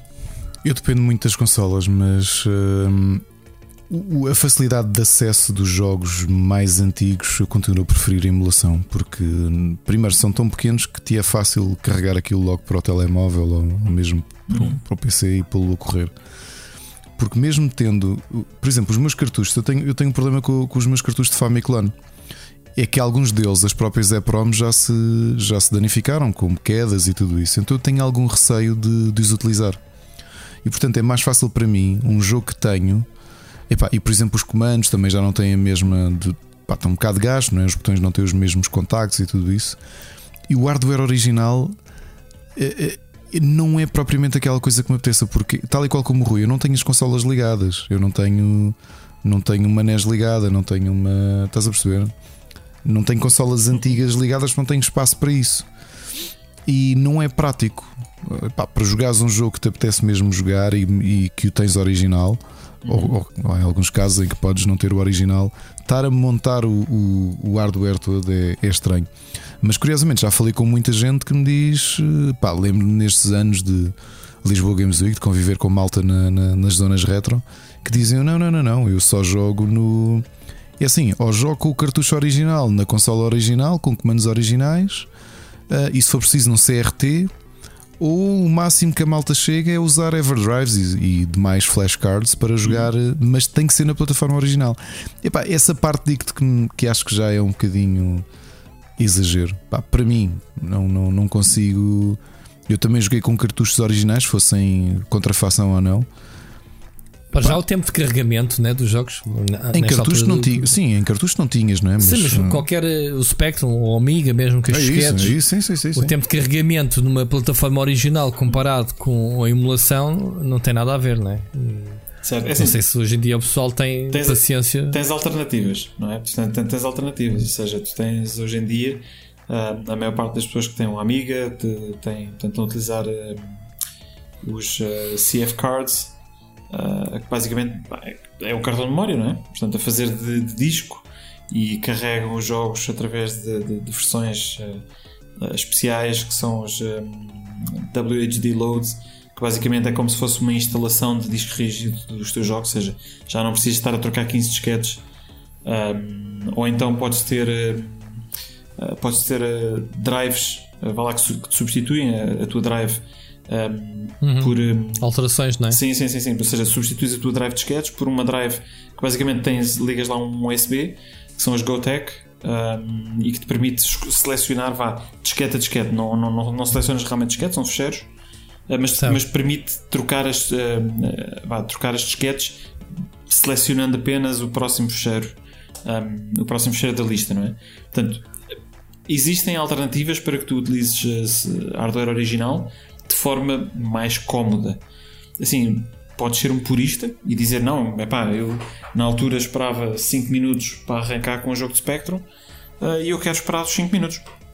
Uh, cinco, são 5 minutos do tempo de agora, porque no, no nosso tempo esses 5 minutos pareciam meia hora. Sim, sim, sim. Para nós dava, dava para fazer tudo em uma eternidade. A gente agora é que vê, é, tá, mas isso era só 5 minutos. 5 hum. yeah, minutos a carregar cada jogo, ou quando, um, quando há um crash ou, ou qualquer coisa, Aliás, nem sequer podia estar a, a saltar de jogo em jogo. Sim, sim, sim. O jogo, o jogo era para a tarde. Não? É? Aliás, tu, tu, esse, é um, esse é um dos problemas que tu tens com a facilidade que tu tens hoje em dia de saltar de jogo para jogo. Porque, como é uma coisa imediata, hum, tu não, não, não acabas não, por não, não te comprometes comprometer exatamente com o jogo. Yeah, yeah. É. Enquanto oh my god, este jogo não tem quick resume. Oh, não quero. Mas sabes, sabes que tu, tu, tu, por acaso mencionaste agora uma coisa que eu acho que é bastante interessante. E, e os nossos ouvintes, se, se tiverem memórias do, do, do ZX Spectrum, muito provavelmente vão ter memórias uh, também ligeiramente distorcidas. Eu quando falo, eu quando falo neste tema uh, com as pessoas, é muito comum as pessoas dizerem é pá, os jogos demoravam 10 minutos, 15 minutos a carregar. Não demoravam. A memória do Spectrum, a memória do Spectrum, estou a falar do 48K. a memória do Spectrum completa, o carregamento completo dos 48K. Epá, eu não te quero mentir agora, não tenho presente, mas eu acho que não te chega a 5 minutos. À velocidade normal de. Oh, oh Bruno, estás a, a. Lá está, não vive esta cena na altura. Eu posso dizer que não é só isso a experiência em si não é só carregar o jogo. Tens de contar com o erro, com o rebobinar das cassetes, com, com, a, a, afinação do parafuso, porque o jogo não entrava à primeira, nem à segunda, nem à terceira muitas vezes. E às vezes ias nos 3 minutos e dava-te um erro. Tinhas que rebobinar a cassete, afinar o parafuso e experimentar outra vez. Esse processo, garanto-te teu, muitos jogos tinham afinações diferentes. Tu carregavas um jogo e para outro jogo logo a seguir já tinhas que afinar porque não, não dava. E é essa experiência global que nos fazia com que os carregamentos fossem uma eternidade. Certo. Estás a perceber? Não, não, certo, certo, certo. Mas, mas aquilo que eu estou a dizer é que quando perguntas. A experiência é esta. Tens muita gente é... que provável, provavelmente, repara, passaram pela experiência e demoravam 15 ou 20 minutos para conseguirem entrar, carregar um jogo, não é? Com todas essas aventuras. Exatamente. Mas provavelmente a memória delas está neste momento distorcida que não, aquilo demorava ah, 15 minutos a carregar. Não, não demorava sim. 15 minutos não. a carregar. Tu na altura não tinhas telemóveis nem tão pouco relógios que, que andasses ali a cronometrar. O que tu tinhas era um, um contador no, no gravador que nem sequer era tempo, era rotações. O que é que era aquele número que tinha três dígitos? Não era, sei se sabe. Era, parava no 999. Era o contador, Pronto. sim, era o contador. Era um contador. E nós sabíamos, por exemplo, quando tínhamos um jogo com, com carregamento de níveis à parte, uhum. escrevíamos num papel ou na capa do jogo que o nível 1 estava nas rotações 30 uh, não sei como é que se chama, rotações ou whatever. O nível 2 já estava nos, nos 45 e, e, e nós anotávamos essas cenas, que é para depois por dias, tinhas de voltar ao primeiro nível. O pessoal não tem noção do, do, da ginástica que, que, alguns jogos nos faziam dar. Olha, eu, eu muitas vezes que... diziam que o jogo era uma porcaria porque não, não tinhas paciência para carregar o jogo e, e jogar os, os, jogos. Podia até ser bom, mas a experiência era péssima. Havia muitos assim. Olha, eu acho curioso é como é que há malta que depois, isto na, no, na malta do retro e o Brunato conhecer melhor esta realidade do que nós, depois isto há espectros diferentes, por exemplo. Eu acho que há também os semi-puristas, que é eu quero jogar na plataforma original, não quero ter os tempos de espera, especialmente depois quando chegamos ali às gerações dos CDs, PlayStation, Mega Drive, desculpem, PlayStation, Sega Saturn e afins. E a malta que está a substituir, que é uma coisa que até fica cara e obviamente necessita de bastante know-how para fazer, que é substituir os leitores óticos por uh, slots SD. Sim, são os ODS Optical Drive Emulation. Exato. Obrigado, por acaso não sabia o termo técnico, mas é curioso que é, é o mix, ou seja, quero jogar na plataforma original, mas estou a correr isto não a partir de um disco, mas a partir de Um cartão é uma SD. questão de com- comunidade, não é? Lá está mais cómodo assim. Eu, eu posso Agora é dizer. assim. ah, Sim, Rui, desculpa. Ah, Não, não, ia dizer, jogar. eh, Eu já nem digo a experiência de carregar os jogos. Há, há aqui uma coisa que é. Os comandos e os joysticks eram periféricos que se estragavam com muita facilidade. Sim, sim, sim. Pá, tu hoje podes ter a máquina, como eu tenho uma amiga, mas eu não tenho um joystick funcional. Vou jogar na máquina original como? Pá, eu parti joysticks a minha vida toda. Sim, Eu devo cima ter não tinhas, algum- nada univers- joystick. não tinhas nada universal, não? é? Aquilo era tudo quase, quase cada plataforma tinha a sua. Hum, Não, o Amiga tinha. eh, o Amiga, por exemplo, tinha uma entrada universal que podias meter. ah, podias lá meter, era a mesma entrada da Mega Drive. Por exemplo, não era Bruno. ah, ok. Era Sim, aquela sim, sim. dos pinos. Daquela dos pinos. Eh, isso, isso não havia assim grande problema. Ah, mesmo o rato tinha a mesma, tinha a mesma entrada. A cena é que atualmente, pá, se calhar encontras em lojas de especialidade, mas não encontras joysticks nem periféricos que funcionem ne- nessas máquinas, porque essa entrada já, já morreu há muitos anos, como é óbvio. Sim, hoje, Eh, hoje- em dia isso não é, não é mainstream. Tens que ir a lojas de retro para conseguires encontrar isso. Ou, ou então vais ao eBay. Ou... Retro, O LX. retro mas, compra, mas compras coisas antigas usadas, não é? Que sabes lá como é que está. Certo. Porque é assim, eh, agora tu queixas que tens os drifts e não sei o que dos, dos analógicos. Naquela altura era, man, para a esquerda não funciona, não vai funcionar para a esquerda, ponto. Precisas de andar para a esquerda com o boneco, Não esquece. andas, sim, sim, porque aquilo, o contacto já Arruma, tinha o morrido. joystick. O contacto tinha morrido, Pá, claro. Nós, pronto, estás a ver, tu não consegues. Nós tínhamos uma oficina de joystick, acho que até falámos no primeiro episódio. Tu falaste na- nisso, sim, sim, minhas experiências. Sim. Pronto, nós nós não de- nunca deitávamos um joystick para o lixo porque sabíamos a grande dificuldade. Pá, para já, os joysticks eram caros para caraças e a gente comprava um joystick novo, tempos a tempos, tipo no Natal ou uma coisa qualquer, não caros, os joysticks. E estragávamos muitos joysticks. A jogar Sensible Soccer então, com aqueles efeitos para trás à brutamontes, eh, reparem. Ahm, aquilo sofria um bocadinho das nossas mãos. Começavam a ficar laços e largos os os joysticks. Nós tínhamos, era uma, a nossa oficinazita. Se tínhamos joysticks de mola ou de contactos. Contactos resolvíamos com a silicone, uma gotinha. Molas trocávamos enquanto houvesse, molas uns para os outros e pronto. Basicamente era o que se estragava mais, era isso. Por acaso, no meu caso, os periféricos de, de- de- que eu tive estragavam-se maioritariamente de outra maneira, que é os fios também eram muito frágeis. Portanto, era também. frequente eles deixarem de fazer, de fazer Mas isso contacto. era mais fácil. Mas isso era mais fácil. Uh, Começavam-se a desfiar e isso, pronto. Eu, eu entendo isso. Mas aí a gente soldava. Pronto, aí era fácil. Não, quando, e quando, não ti, quando tu não estavas no plástico externo, não é? normalmente naquele, naquele plástico preto que, que revestia o fio, e tinhas de andar, aliás, à palpa delas a tentar perceber, a tentares tu fazer o contacto, a apertar o cabo até encontrares a zona onde estava sim, partido. Sim, mas isso até atualmente acontece com os ratos e teclados, né? E, e com ratos. headsets? E com headsets, exatamente. Começam a deixar de dar um lado ou do outro. Mas isso fios não há hipótese. Ou, ou soldas. ou- agora os headsets partem e vão para o lixo. Uma pessoa quer, quer lá saber. Mas na altura o joystick, o fio também se soldava. Soldei. Nós tínhamos ferro de soldar, lá está. A trocar as molinhas e isso, tínhamos essa ferramenta. E ainda por cima, o meu primeiro emprego durante 10 anos era trabalhar com ferros de soldar. Eu tinha esse- esses materiais todos. Portanto a gente trocava facilmente. Então, mas reparem, Mas reparem uma coisa, nós, nós e, e por acaso estamos a falar até num, num tema interessante nos, no- nos joysticks. E, e tu mencionaste isso há pouco quando nós falávamos no, no Amiga 500 Mini que vem aí a caminho, o facto de ele não trazer um joystick e trazer um, um comando, não é? Quando vocês jogam em emuladores, ah, o que é que vocês utilizam para jogar? Utilizam o comando da Xbox? Ah, É, o- é o comando da Xbox porque os joysticks morreram ao, ao Bruno. Atualmente tu compras um joystick para quê? Para um simulador de naves ou de aviões. E são aqueles eh, joysticks todos XP. Eu tenho ali um, tenho ali um.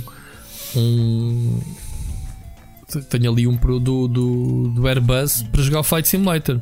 Olha, vou-vos, disto do joystick eu vou-vos dizer. Havia um jogo, um jogo que eu ainda hoje tenho, que é o Adventure in the Magical Kingdom, que é um jogo feito para a NES da Disney, que é passado no, no, no parque, no parque de diversões da Disney, e que aquilo essencialmente é uma sequência de mini-jogos. Tens a montanha do, do Indiana Jones, tens, tens isso tudo. Portanto, cada nível é um jogo diferente.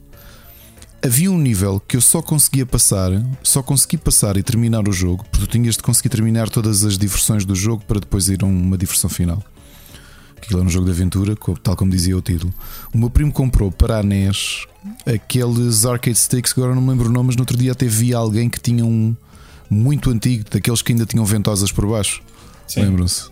Pronto. Mas isso tinham todos. Era, pá, não, eu só, eu só Tinha, a gente jogava aquilo em cima de um livro de pois para meter no colo. O meu primo jogava um livro vidro. de capa dura. O meu primo jogava era onde quisesses, era. Mas todos os joysticks da Amiga tinham. Era, era obrigatório isso. Epá, e ele emprestou-me, ele emprestou-me isso para eu poder passar o nível, porquê? Porque era.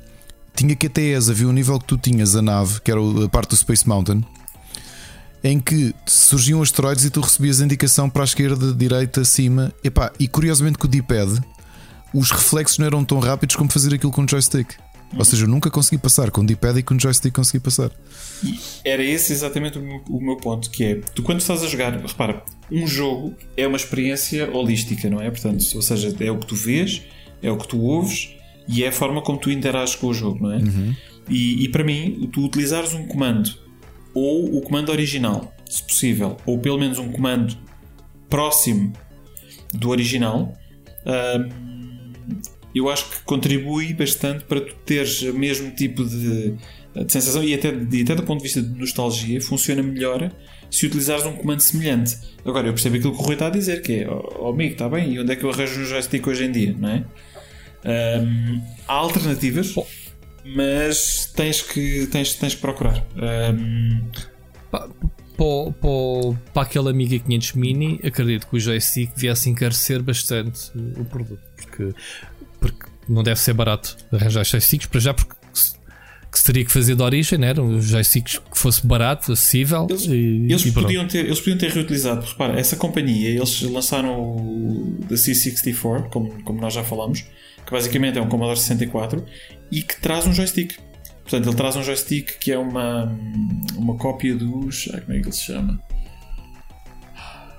Agora não me lembro. Mas do, Commodore, do Commodore 64? Sim, sim, mas, mas, basicamente é um tipo de joystick que também foi utilizado muito na, na, na altura do Amiga. Um, Aquele da bolinha, curtinho, dois botões, não é? Sim, era aquele que tinha, tinha os, os, botões à frente e tinha-se tipo. Sim, sim. Já sei qual é. Não sei o nome, não, não me recordo. O manipular era vermelho.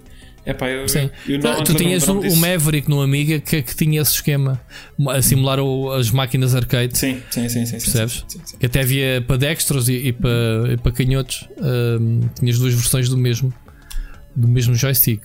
Exato. Uh, uh, e, e eu habituei-me a jogar muito com, com esse, mas repara, um joystick de punho destes que tu conheces para os simuladores, era assim que a gente jogava no Amiga. E era engraçado ter jogos de plataformas em que tu simplesmente carregavas para cima no joystick e o boneco saltava. E depois disparavas uh, com o disparo. Era preciso alguma ginástica. Hoje, atualmente é muito mais fácil, porque desde, desde, desde sempre tens um, um comando, né? desde a 10 que tens um comando com este uh, ergonomia, ergonomia que tens atualmente em uhum. qualquer comando de PlayStation 5 ou, ou da Xbox. Portanto, já, já tens esse tempo todo. Enquanto que o joystick, tu se metesses nas mãos de, de alguém agora, dizias, Fónix, então, mas como é, que, como é que eu controlo o boneco saltar e, e, tudo ao mesmo tempo? Man, yeah, a gente jogava futebol, Sensible Soccer ou Kickoff 2 ou o que quisessem com o joystick. Me dizias assim, então, mas quantos, quantos disparos é que aquilo tinha? Um um disparo. Exatamente. Ok, só que o Sensible, esses jogos eram. A, a, preocupação deles era dar contexto às coisas. Tu tinhas, o, obviamente, que tinhas as combinações, que era se permisses um toquezinho, davas um, um, um passe, um passezito, não era? Uhum. Se tivesses para lá da linha do campo e fizesses uh, um, o mesmo botão de passe perante a posição, assumia como remate. Ou, ou se desses o efeito para trás, fazias em balão. Entendes? Havia. Por isso é que a gente partia os joysticks, era dar efeitos, porque dava para dar efeitos à bola. Para dar efeitos à bola com o joystick já sabe que vais partir aquilo tudo. Tu queres fazer um balão lá para a frente, como é que era? Disparar, carregar para trás e para a frente. Esse tipo de coisas. Uh, e depois tinhas que fazer passos, tinhas que virar para o boneco e carregar o botão para ele passar a bola. Havia uma série de combinações. Agora, em qualquer tipo de jogo, adaptava-se os, os, o, esse comando ao, o joystick a qualquer jogo. Plataformas, carros. Olha, jogar um jogo de carros. Acelerar é para cima. E, e, e, para cima e depois para os lados fazias as diagonais e rodavas e funcionava bem.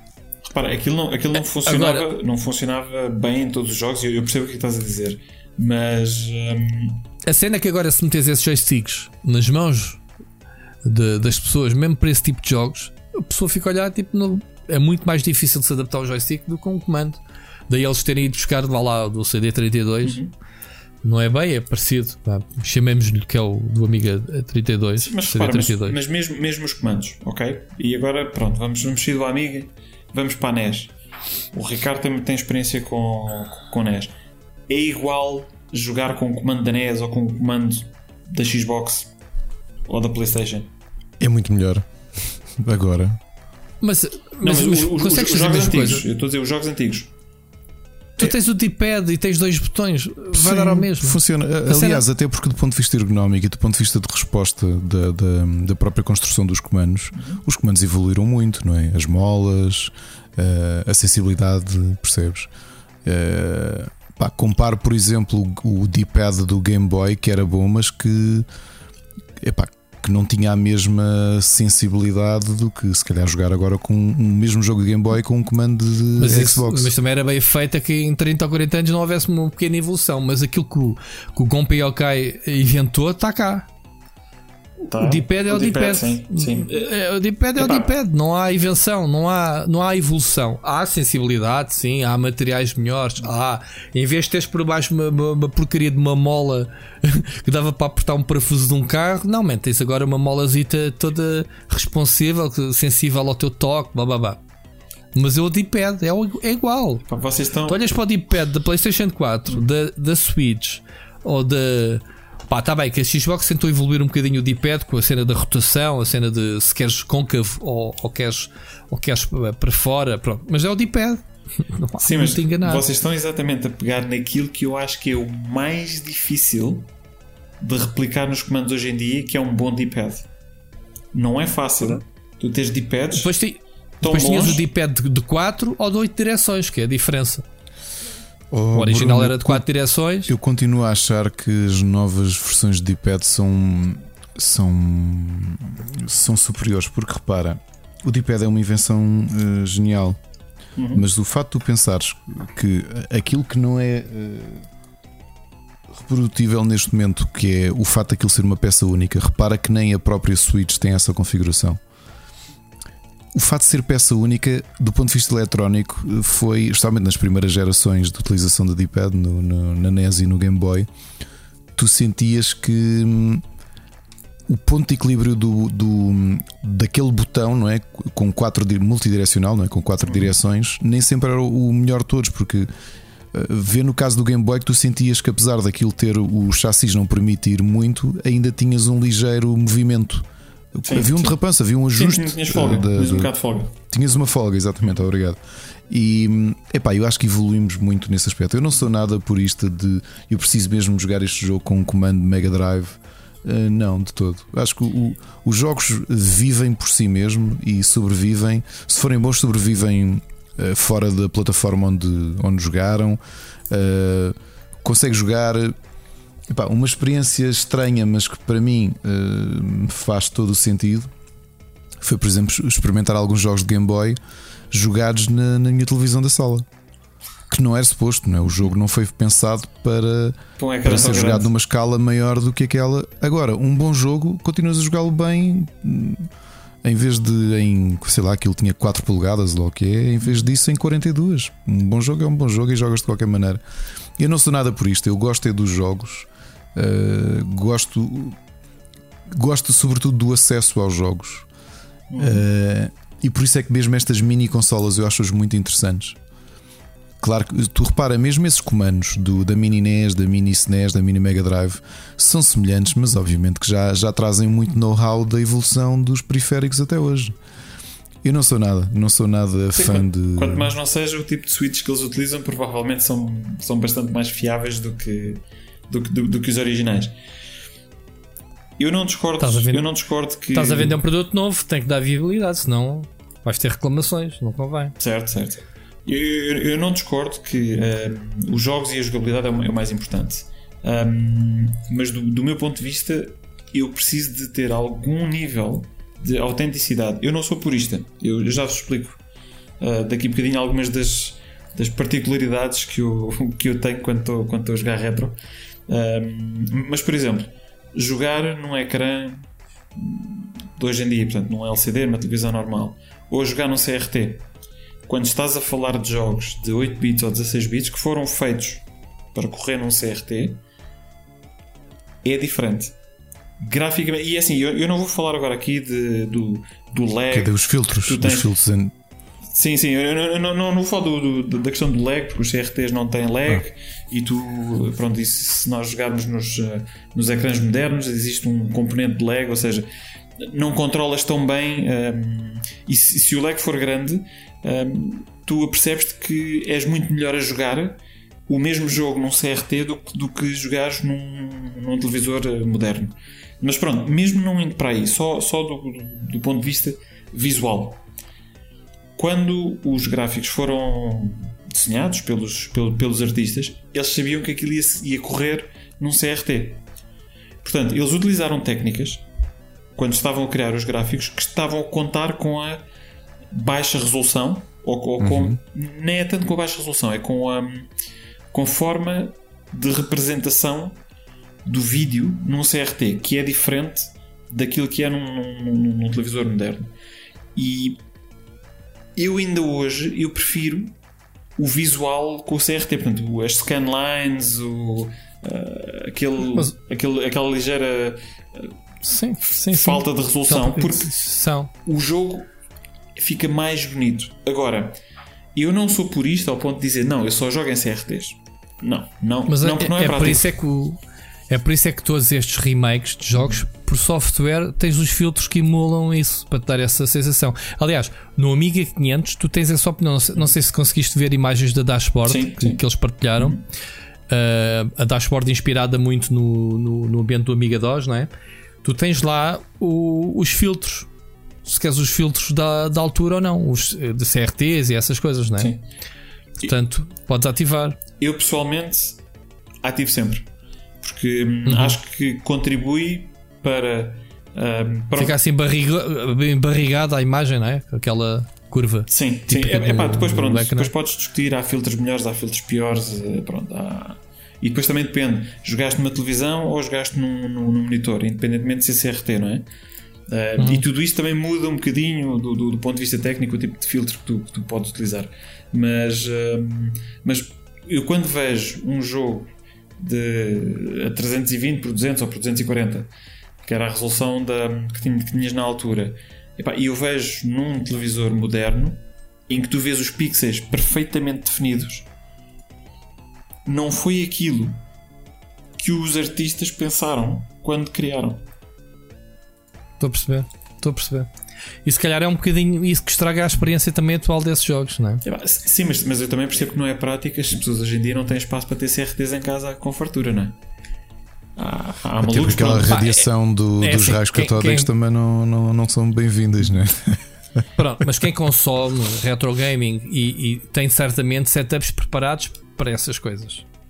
Sim, ok? sim. Tal como, como eu tenho a minha secretária com três monitores, porque preciso para fazer as minhas coisas, e tenho aqui as consolas, o pessoal retro simplesmente está a ter um cantozinho que, com a sua televisão eh, que liga lá qualquer consola antiga e joga. Mas acho que quase tudo o que é malta que tem RetroPies e afins, aquilo já vem com, com filtros dentro de cada emulador que tu podes configurar. Quer dizer, se pá, quer jogar um jogo de Mega Drive e ele mete Isso era o umas. que eu estava a dizer, mete umas mas se calhar não é a mesma coisa como o Bruno está a dizer. Epá, não é, mas E- der engana-te bem, porque a minha, por exemplo, eu, eu joguei até 95 numa televisão a preto e branco, uma Philips daquelas pequeninas que tinham seis canais. Também eu também tive. Percebes? também tive essa a Philips. minha, porque, memória, eh, a minha memória dos jogos não é a memória que se calhar muitas pessoas que já tinham televisão a cores para jogar têm, não é?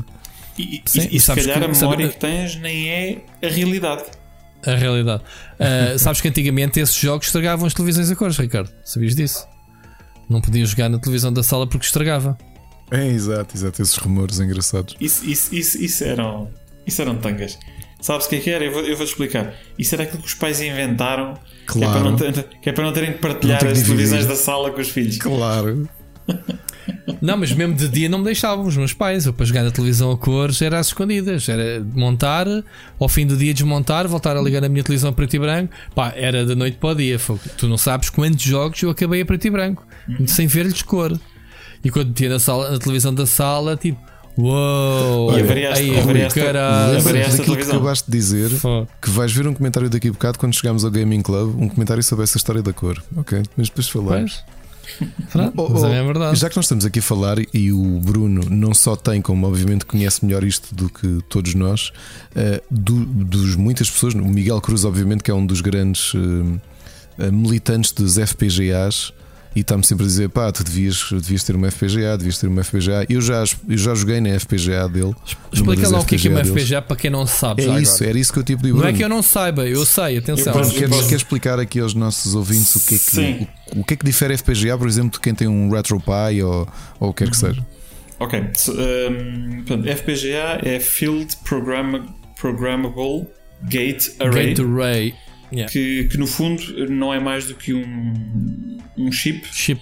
que, se- que tu podes reprogramar o próprio chip para se comportar como o hardware original. Portanto, epá, há quem lhe chame emulação na mesma. hum, normalmente as pessoas chamam simulação quando são FPGAs e emulação quando, quando estás a falar eh, portanto, num emulador como, como nós o conhecemos no, no PC. A principal diferença entre as duas coisas é que hum, nas FPGAs tu podes correr processos em paralelo porque portanto, podes ter dois chips a funcionar ao mesmo tempo uh, que, portanto, que são reprogramados e se comportam como processamentos paralelo entre, entre chips e no- nos emuladores do PC normal aquilo é sequencial. Portanto, é tão rápido que tu não notas. Mas basicamente as instruções não correm, não correm ao mesmo tempo. Um, e isto o que te permite é um nível de, de autenticidade, uh, de, de sincronismo de, portanto, do- dos relógios internos um, e de lag, que não tens o, lag que tens num, num emulador, que é natural num emulador, um, e que te muda a experiência de interação com a máquina.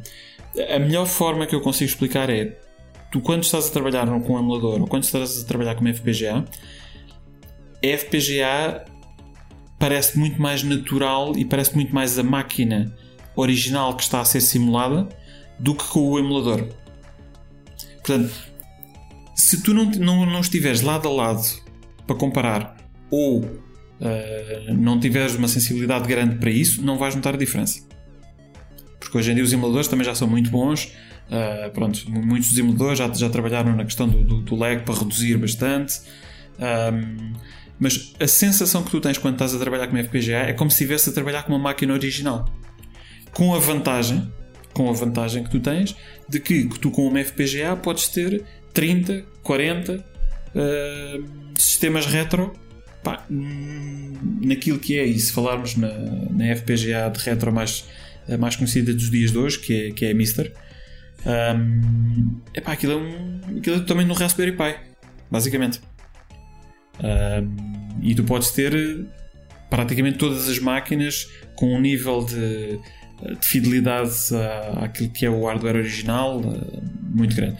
Obviamente, tu tens aquilo que são os cores, portanto, os cores que são, que são desenvolvidos de forma, de forma indi- individual. E tens cores mais avançados, cores menos avançados, cores que são mais uh, fiéis à máquina original e tens outros que epá, ainda não estão lá, não é? Mas pronto, mas a, a comunidade, a comunidade é bastante, hum, é bastante ativa e, e os cores estão constantemente a ser desenvolvidos e a saírem novas versões uh, com novas funcionalidades, com por exemplo, há existe um core que simula uh, o PC. Uh, basicamente aquilo neste momento simula o que seria equivalente a um 486 DX a 50, mais ou menos. Um, onde eles têm vindo uh, a acrescentar módulos. Não é? Portanto, aquilo inicialmente tra- trazia o PC Speaker, depois houve alguém que uh, programou uma Sound Blaster, é como se adicionasse uma carta, não é? Portanto, um- uma, uma- placa da Sound Blaster à, àquele, àquele core. Um, e pronto, e, e- basicamente é isto. Um, o Mister portanto, é um projeto de FPGA que uh, portanto, vem a seguir um, àquele que foi talvez o que lançou uh, uh, as FPGAs para retro de uma forma mais geral, que se chamava MIST, um, que veio de um projeto de, de, de simulação do Commodore Amiga um, e, do, e do Atari ST, e que depois foi evoluindo, foi recebendo novos cores, novos computadores, e, e pronto. E, e, FPGA é considerado entre, entre retro gamers, uh, as FPGAs são os Ferraris de, de, de, do retro gaming, da emulação, da simulação. Estamos a falar de valores para um uh, quanto? Estás a falar um Mister. Um Mister custa-te. Só o Mister custa-te à volta dos 150 euros. Mas se quiseres um Mister completo, porque depois aquilo tem placas adicionais que te permitem ter saídas VGA, eh, entradas ou saídas de, do, do, USB, etc. Pá, estás a falar de na ordem dos 300 euros, 350 euros, para teres um Mister eh, completamente artilhado que te permite ter tudo. Estamos a, estamos a falar de uma, uma espécie de uma motherboard, certo? Estás a falar de, ah, portanto, o, o projeto Mister é, é baseado na, numa placa de desenvolvimento de hardware que é D10 Nano, que basicamente é uma FPGA da Intel, que, que é, portanto, aquilo é suposto ser utilizado para desenvolvimento de hardware. Só que eles utilizam aquela placa base que se parece, pronto, em, em tosca comparação com o Raspberry Pi. Portanto, se, não, se não percebes muito bem a diferença entre as coisas, tu dizes, ok, isto mais ou menos parece-me são, parece a mesma coisa, não é? Portanto, são mais ou menos do mesmo tamanho, têm chips e têm uh, pronto, entradas e, e saídas. E depois tu, em cima dessa placa, vais colocando, epá, tens uma placa de, de input e output que te dá VGA, saída, saída VGA, uma saída áudio, um, tens uma outra placa que é USB, que basicamente é um hub USB para tu poderes ligar mais periféricos, uh, tens expansões de memória, portanto tens, tens uma HD, série de. HDMI, etc. Pronto, tens uma série de coisas que podes adicionar. mas se tu quiseres dizer assim, não, eu quero ter aqui o, o, o Ferrari de dos sistemas retro. Estás a falar de 300, 350 euros. Mas isto depois eh, tens de comprar uma caixa para, para encaixar isto? Uma... Com os 350 já, já vens com, com o preço da caixa incluído. Não tens, que o, não tens que o meter na caixa, portanto pode ser, há pessoas que o têm. Uh, vá, Ou seja, plug and play. A nu. Mas. Pegar, plug and play, ligares e está a funcionar. Sim, plug and play ligado está a funcionar são 350 euros com caixa. Ok. Uh, e temos, uh, temos inclusive uma, uma boa loja em Portugal uh, que, que, permite, ou que basicamente tem, tem vários acessórios para, para a Mister. e inclusive pá, depois tens, tens uma série de coisas que estão a ser desenvolvidas ao mesmo tempo. Há, há relativamente pouco tempo foi lançado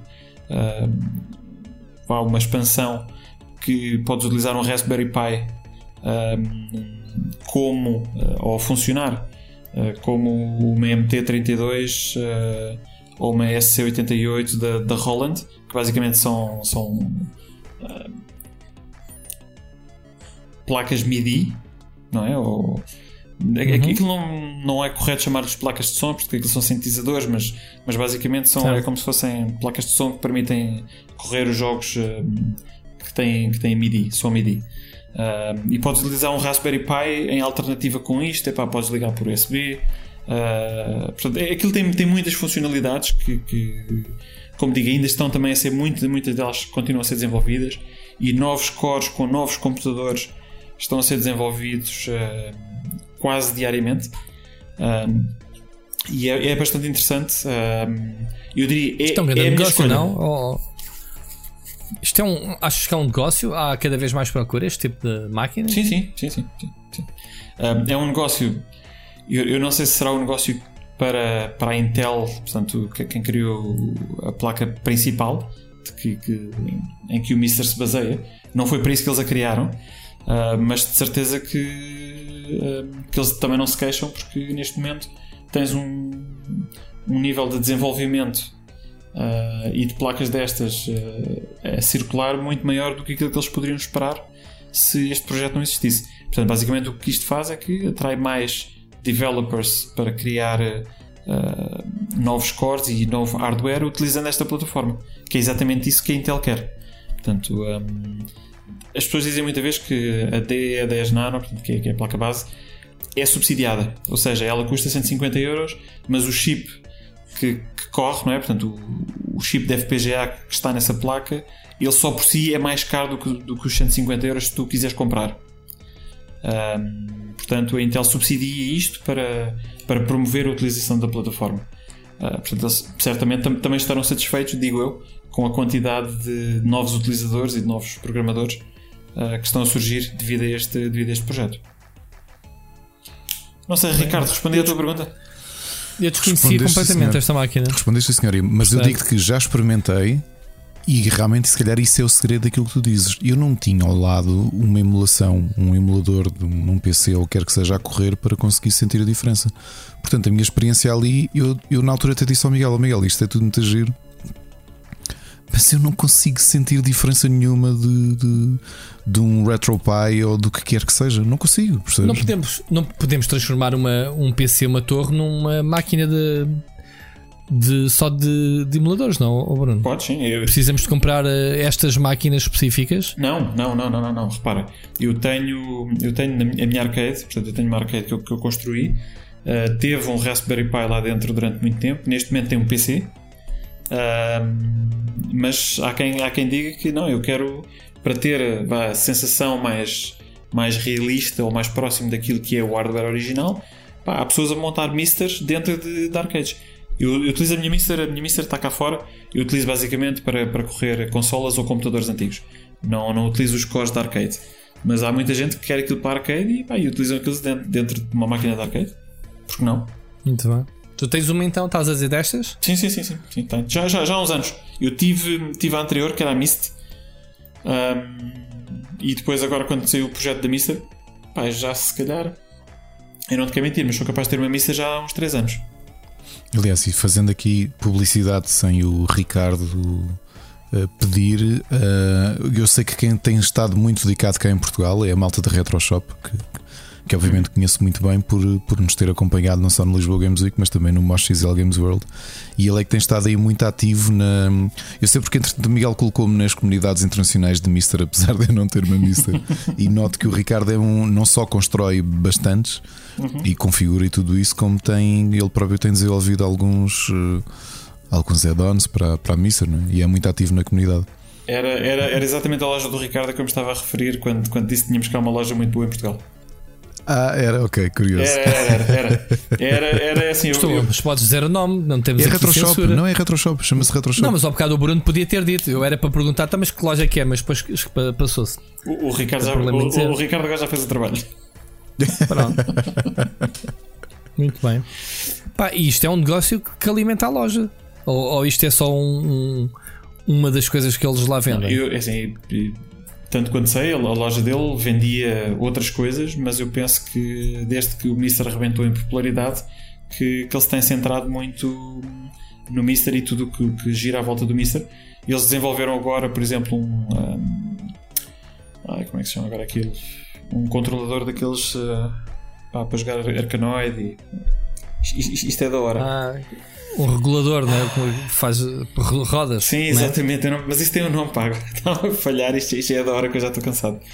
Mas, mas eles, eles desenvolveram agora mesmo um, um spinner. Uh, eles, desenvolveram, um spinner? Sim, eles desenvolveram um spinner uh, para o Mister. Pá, aquilo tem excelente aspecto. Eu não tenho ainda, mas, uh, mas aquilo tem muito bom aspecto. Pá, e é o periférico ideal, mais uma vez.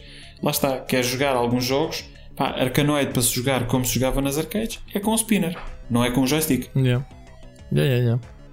Eu lembro de jogar spinner outros jogos até, de naves e isso. Sim, sim, sim. Já, já agora, para vos perguntar, e, e, voltando aqui à questão do tema, nós ainda não falámos foi uma coisa que foi.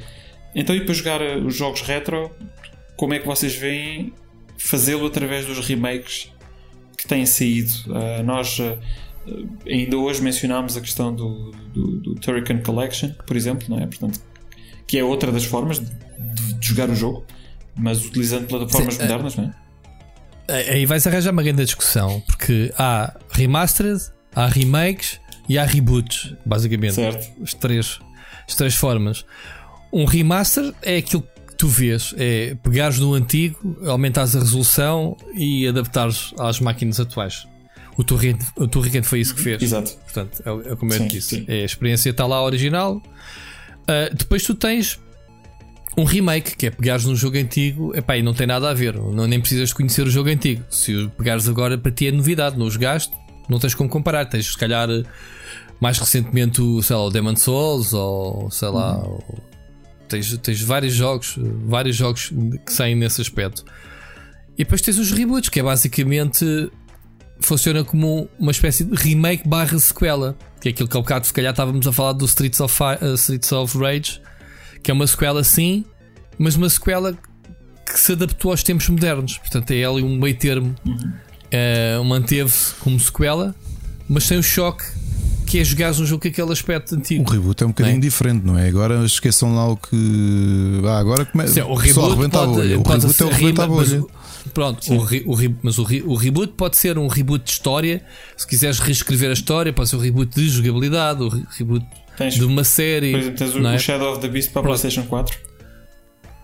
É um reboot. Que, é, que é, é, um remake com um reboot, ou Sim. seja, é um, vais buscar inspiração ao original, mas não tem nada a ver com, com o original, a não ser certos e pequenos elementos. E Sim, por falar nisso, eu sei, eu sei que PlayStation 4 não é retro, mas para quem, para quem gostou do Shadow of the Beast, o Shadow of the Beast para a PlayStation 4 é um jogo muito bom. É muito melhor do que aquilo sim. que lhe dão crédito. Eu não gostei assim tanto, sim, por acaso. Sim, sim, sim, eu joguei na altura. Eu, eu não, eu, eu, eu não gostei assim tanto dele, por acaso. Estava a esperar de gostar muito mais dele do que, do que gostei. Mas o Shadow of the Beast original tem bastante nome e também não é assim muito bom o jogo. Eu acho que o da PlayStation 4 era, é melhor para mim, em Pronto, termos de jogabilidade, de longe. Foi chocante à altura. Atenção, eu só eu quando cheguei ao Amiga já uh, tinha acabado de receber uh, o terceiro. O, Shadow of the Beast 3 foi um dos primeiros jogos que eu tive no Amiga. Portanto, eu cheguei muitos anos mais tarde no Amiga. Não, não, não, comecei logo do original, já havia o primeiro e o segundo. Ou seja, já joguei o primeiro e o segundo depois de ter jogado o terceiro, por exemplo. Que não tem nada a ver. O terceiro já, já controlas um humano, se bem me engano, o, se bem me lembro. O, o, terceiro já é um jogo com qualidade. O primeiro e o segundo, é, epá, a jogabilidade daquilo era terrível. Gráficos pronto, lindíssimos. Pronto música e som é pá, 5 estrelas, mas a jogabilidade daquilo era horrível. Psygnosis era um bocadinho, sim. Dar ali a dar murros nos pássaros ou morcegos ou o que era, não era? Quando um jogo da Psygnosis não tiveram uma boa banda sonora. Também é verdade. ainda, fala, ainda falámos no Agony uh, o mês passado. Pois foi, é verdade, é verdade. Exatamente, exatamente. Um, mas, mas estava-te a dizer, estás a dizer o que é que eu prefiro? Eu prefiro um bom remake. Ou seja, estar lá os elementos que fizeram com que o jogo fosse bom, em termos de história, de personagens, em termos de jogabilidade, mas a jogabilidade da altura pode ou não envelhecer né? e, e, e pode se tornar clunky. Mas se tivermos um reboot, um, um, um reboot, ou, ou desculpem, um remake, uh, se calhar o, o mais, o mais. Uh, o exemplo que eu costumo dar para um bom remake nem sequer é o, nem sequer é o, o, o Shadow of Colossus ou ou, ou este agora o Dark Souls ou Demon Souls, porque em termos de jogabilidade isso não se alterou muito, estás a perceber? Está tudo muito fiel, está é muito mais bonito e obviamente muitas coisas foram corrigidas. Mas se calhar um remake que eu gosto de dar uh, exemplo é aquilo que eles fizeram com o, o Resident Evil 2 e o 3, neste caso. Mas o 2, se tu reparares, o primeiro Resident Evil, que acaba Capcom lançou há pouco tempo, era fiel, era um remaster do primeiro jogo. E eu peguei naquilo e ia-me vomitando todo. Aqueles gráficos pré-renderizados, que tu estás a andar para um lado, no ecrã seguinte já estás a andar para o outro lado e, e o comando não se adapta e uh, baralhas todo. Lembram-se como é que eram jogos tipo Alone in the Dark de, de com, com, os cenários Sim, eram os, tinha, com os tinha, desenhos pré-definidos. Sim. Pronto. Uh, exatamente, que era rodas e depois para a frente aceleras, era, era basicamente isso. Opa, e quando tu tens a história a mesma, o tipo de puzzles iguais, mesmo espírito do jogo, mas com a perspectiva atual que é um, o Resident Evil 2, as personagens atualizadas em termos de design, uh, mas sem desfraldar um bocadinho o, o que foi o, o, que eram os clássicos, eu acho que não me perdi nada. Eu joguei o original na altura e joguei agora o remake e sou-me bastante bem jogar nesta perspectiva. Eu não sei se vocês concordam uh, ou os puristas há de concordar, mas isto é a minha opinião do que é uma, uma um bom reimaginar de um jogo que é bastante. Quem não jogou o original não vai perder nada. Quem jogou o original vai poder comparar e dizer: é pá, neste caso eu acho que foi para melhor. Já o Remastered, como foi o primeiro Resident Evil, é pá, desculpem, não, não quero. Eu joguei 5 minutos ao jogo e, e pá, não quis mais. Não quis mais. Porque está datado, a meu ver. Sim, há, e depois também depende se os jogos envelheceram bem ou não, que é aquilo que estás a dizer, não é? Portanto, há alguns que foram muito bons na altura e tu hoje jogas aquilo epá, e, e depois Sim, já pá, não funciona. exemplo, jogos de plataformas, estávamos a falar do Zul.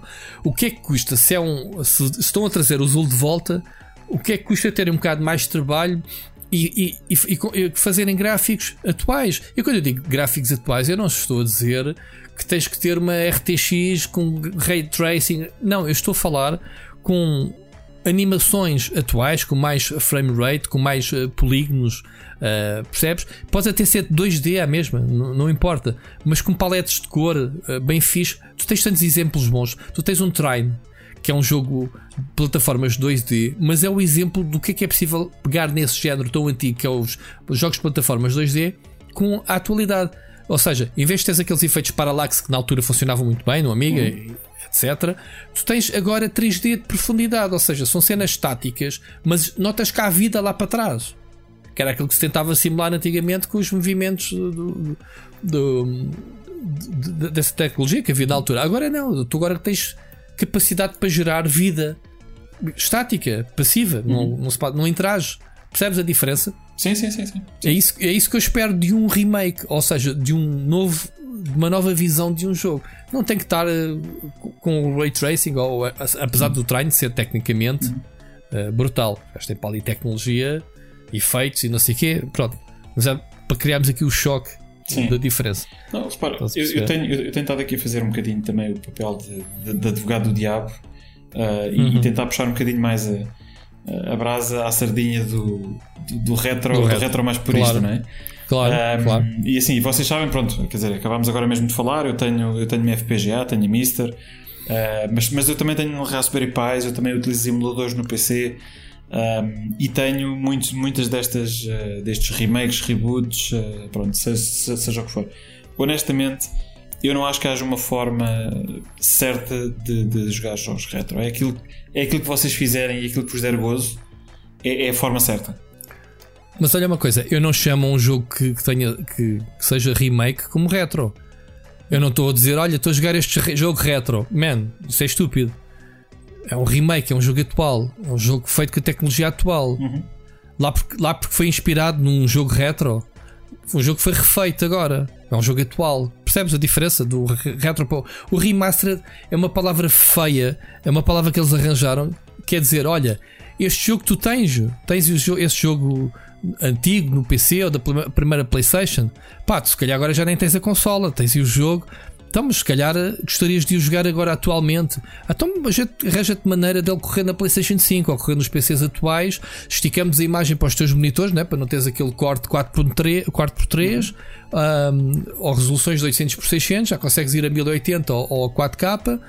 E, pá, e depois, se calhar, em vez de estar com o aspecto 4x3, metemos umas faixas nas extremidades, prolongamos o ecrã, que foi aquilo que fizeram basicamente com, com o Torriquete, uhum. o exemplo que tu trouxeste. Meter uma moldurazinha para dar um ambiente mais fixe. Mas, mas o jogo é o mesmo. Mas ainda, Eu não ganho mas nada. Mas ainda é um jogo retro, Rui.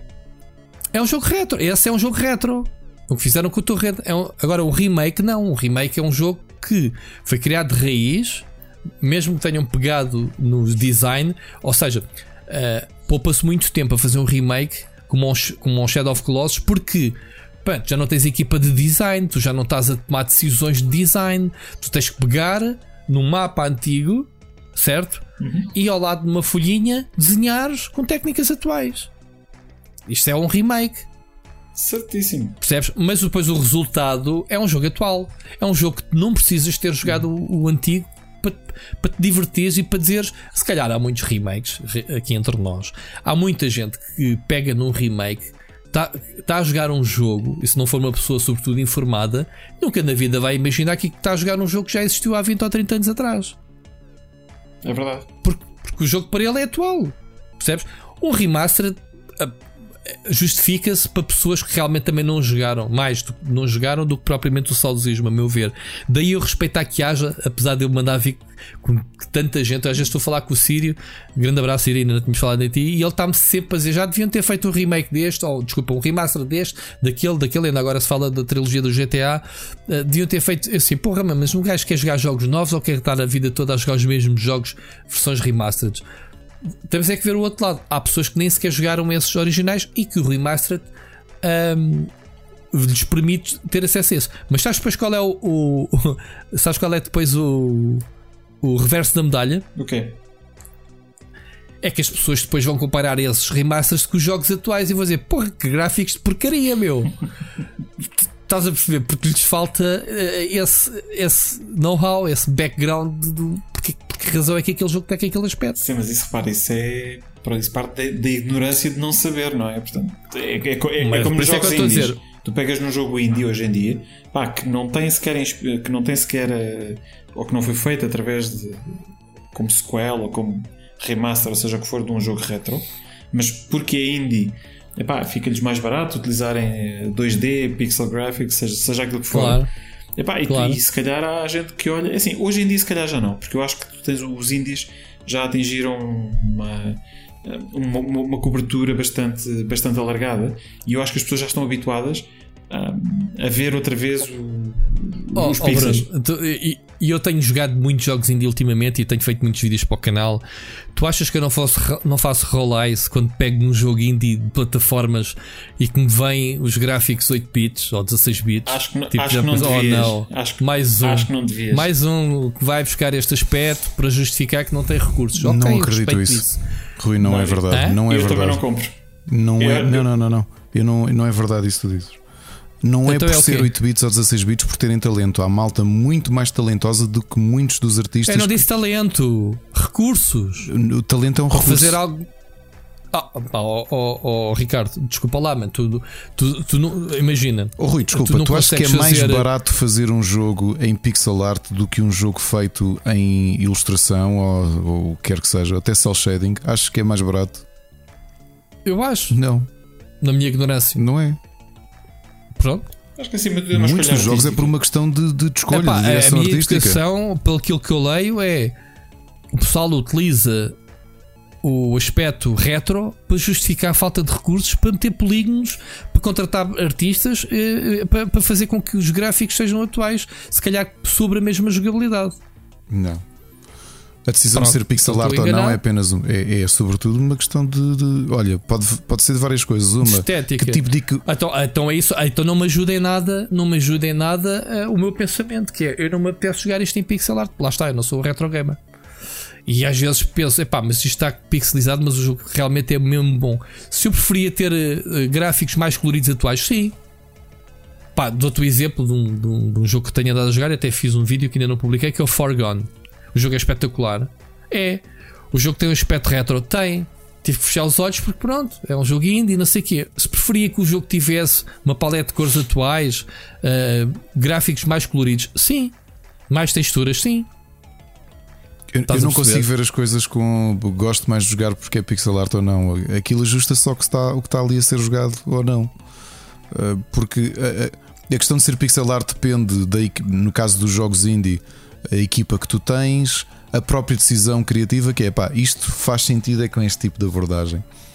Eu até acho ao contrário. Eu já vi foi casos de uh, jogos que foram feitos com, uh, por exemplo, uh, platformers 2D, mas que são feitos com modelos 3D. Portanto, no ambiente 2D, mas com modelos 3D. Em que muitas uhum. vezes, e sim, parece-me que é São os meus favoritos. Para pois, mas muitas vezes é para mascarar deficiências. E primeiro, porque ah, eu acho que é ah, mais difícil atinar com esses casos do que pixel art. Eu acho que uma boa pixel pronto. art pá, parte tudo. Aliás, eu vejo isso com, com, sei lá, um Dead Cells, um, um Blasphemous, que obviamente que são ali o topo do, do da pixel art, mas, Sim, vi, mas, oh, vi, mas oh, vi este oh, ano eu oh, com o Blade Assault. Pronto, mas eu vou lá, eu não tiro valor aos jogos, atenção, e jogo, gosto deles.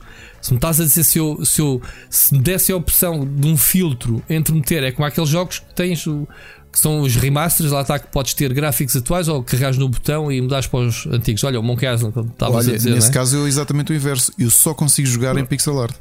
Não consigo Pronto. jogar com as versões novas. Acho as versões novas horríveis comparado com o original.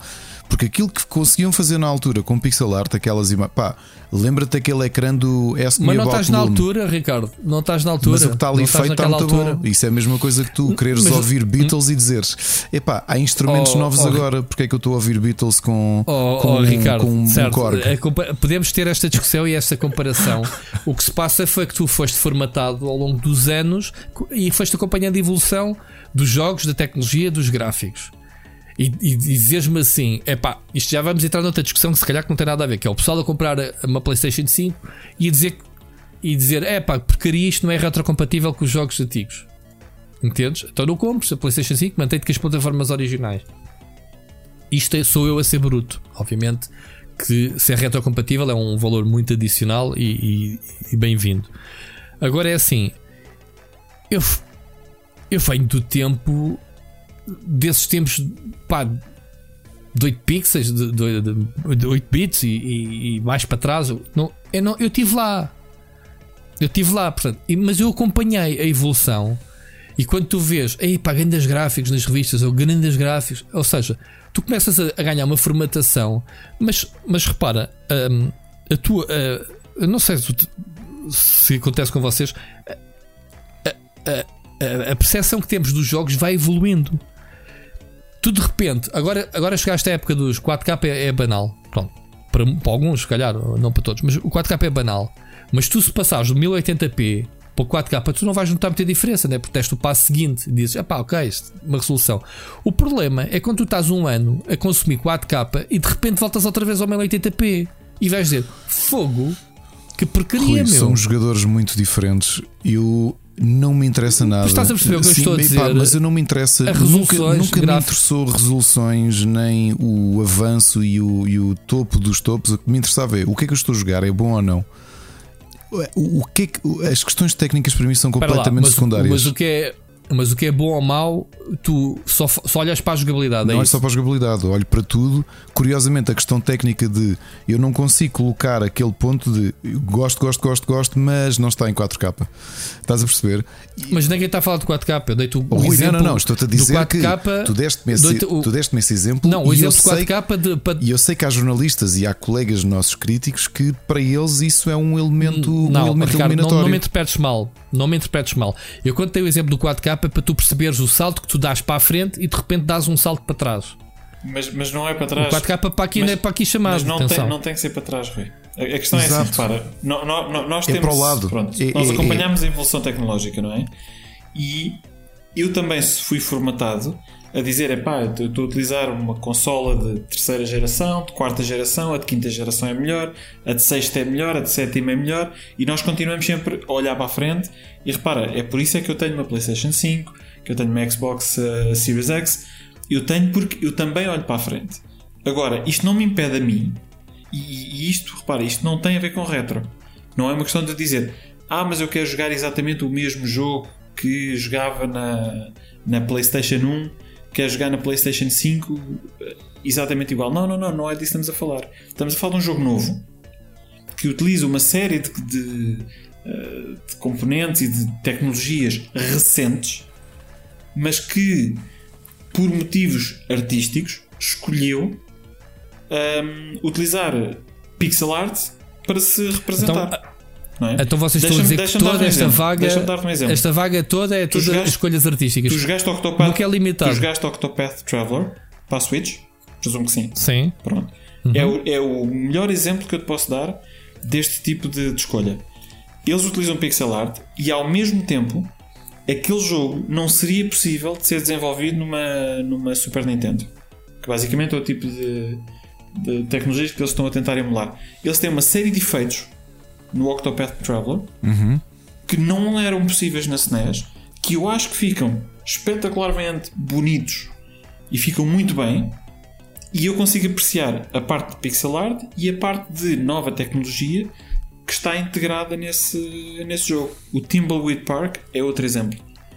Parece tu à primeira vista, tiras uma fotografia daquilo e metes é, num site e é um revista. De um, de um jogo de scam.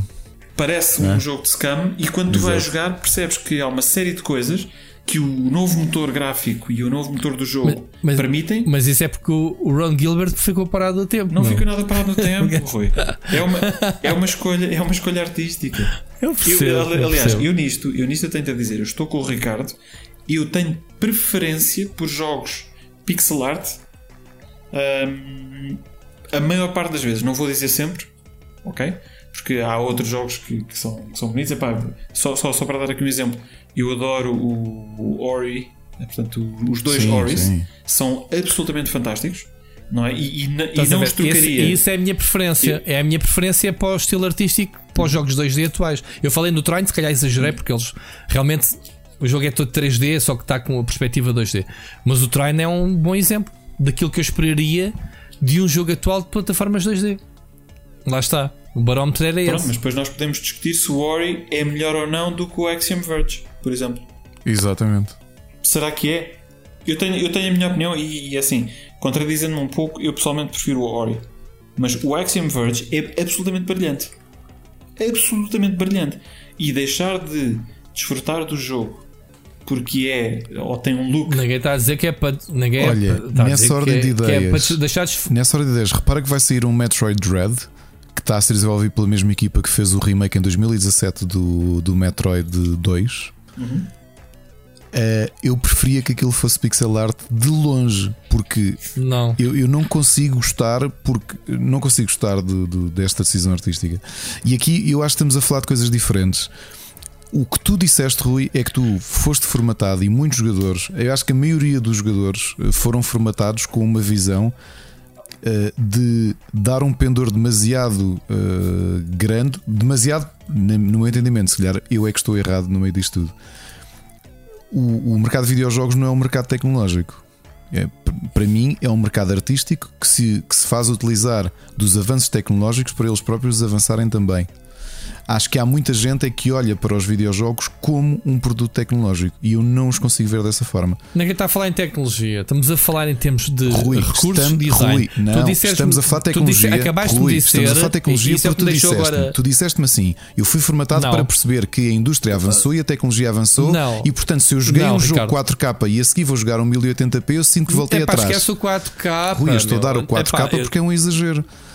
Não, não, não. O que eu quis dizer foi quando tu dás um passo à frente, voltares atrás, custa. Não é voltar é voltar atrás, é atrás, voltar ao Rui. lado.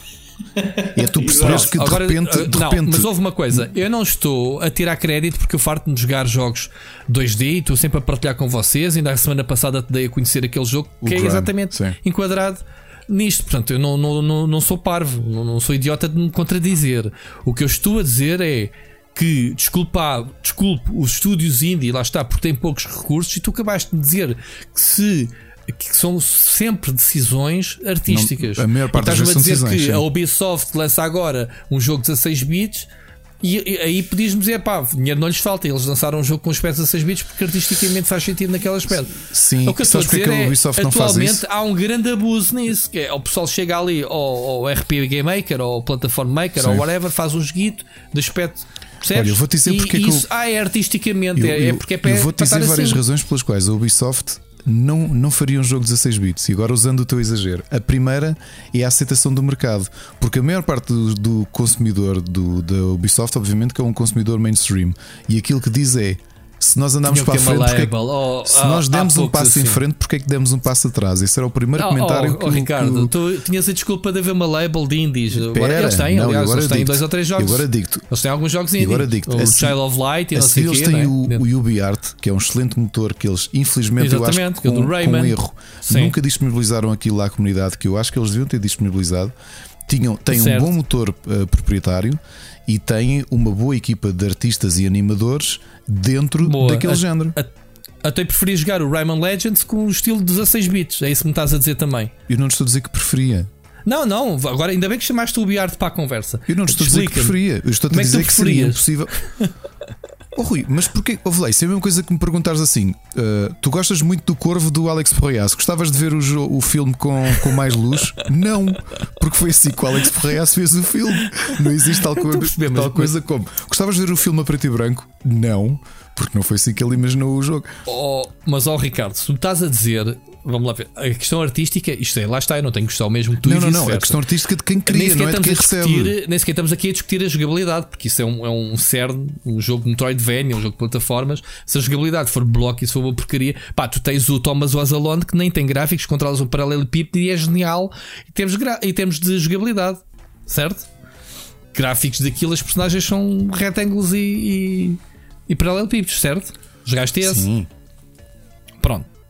Não estamos a falar de jogabilidade, mas em termos estéticos, se me choca a ver. Não é choca, se estou a ser exagerado. Faz-me alguma confusão ver agora esta onda de revivalismo 16 bits, cada vez mais, cada vez mais. Eu estava-vos a dizer, eu já faço rolês porque agora toda a gente vai buscar isso. Porquê? Porque está na moda. Ok, os, os não têm dinheiro e uh, isso disfarça uh, faltas de orçamento. Tu disseste não, é artisticamente escolhido. Ah, pá, então se é artisticamente escolhido, eu prefiro jogar um jogo de plataformas clássico com um aspecto de um Trine, para um Metroidvania, ou para um Rayman, que acabaste de falar também no, no UbiArt, atualmente. Ou se quisermos o exagero do Trine, aí já é Sim, outro campeonato. Mas tu perguntaste-me, tu querias jogar o, o, Rayman Legends com pixel art? Não, porque não fui eu no meio desta conversa que disse eu preferia jogar X de outra maneira.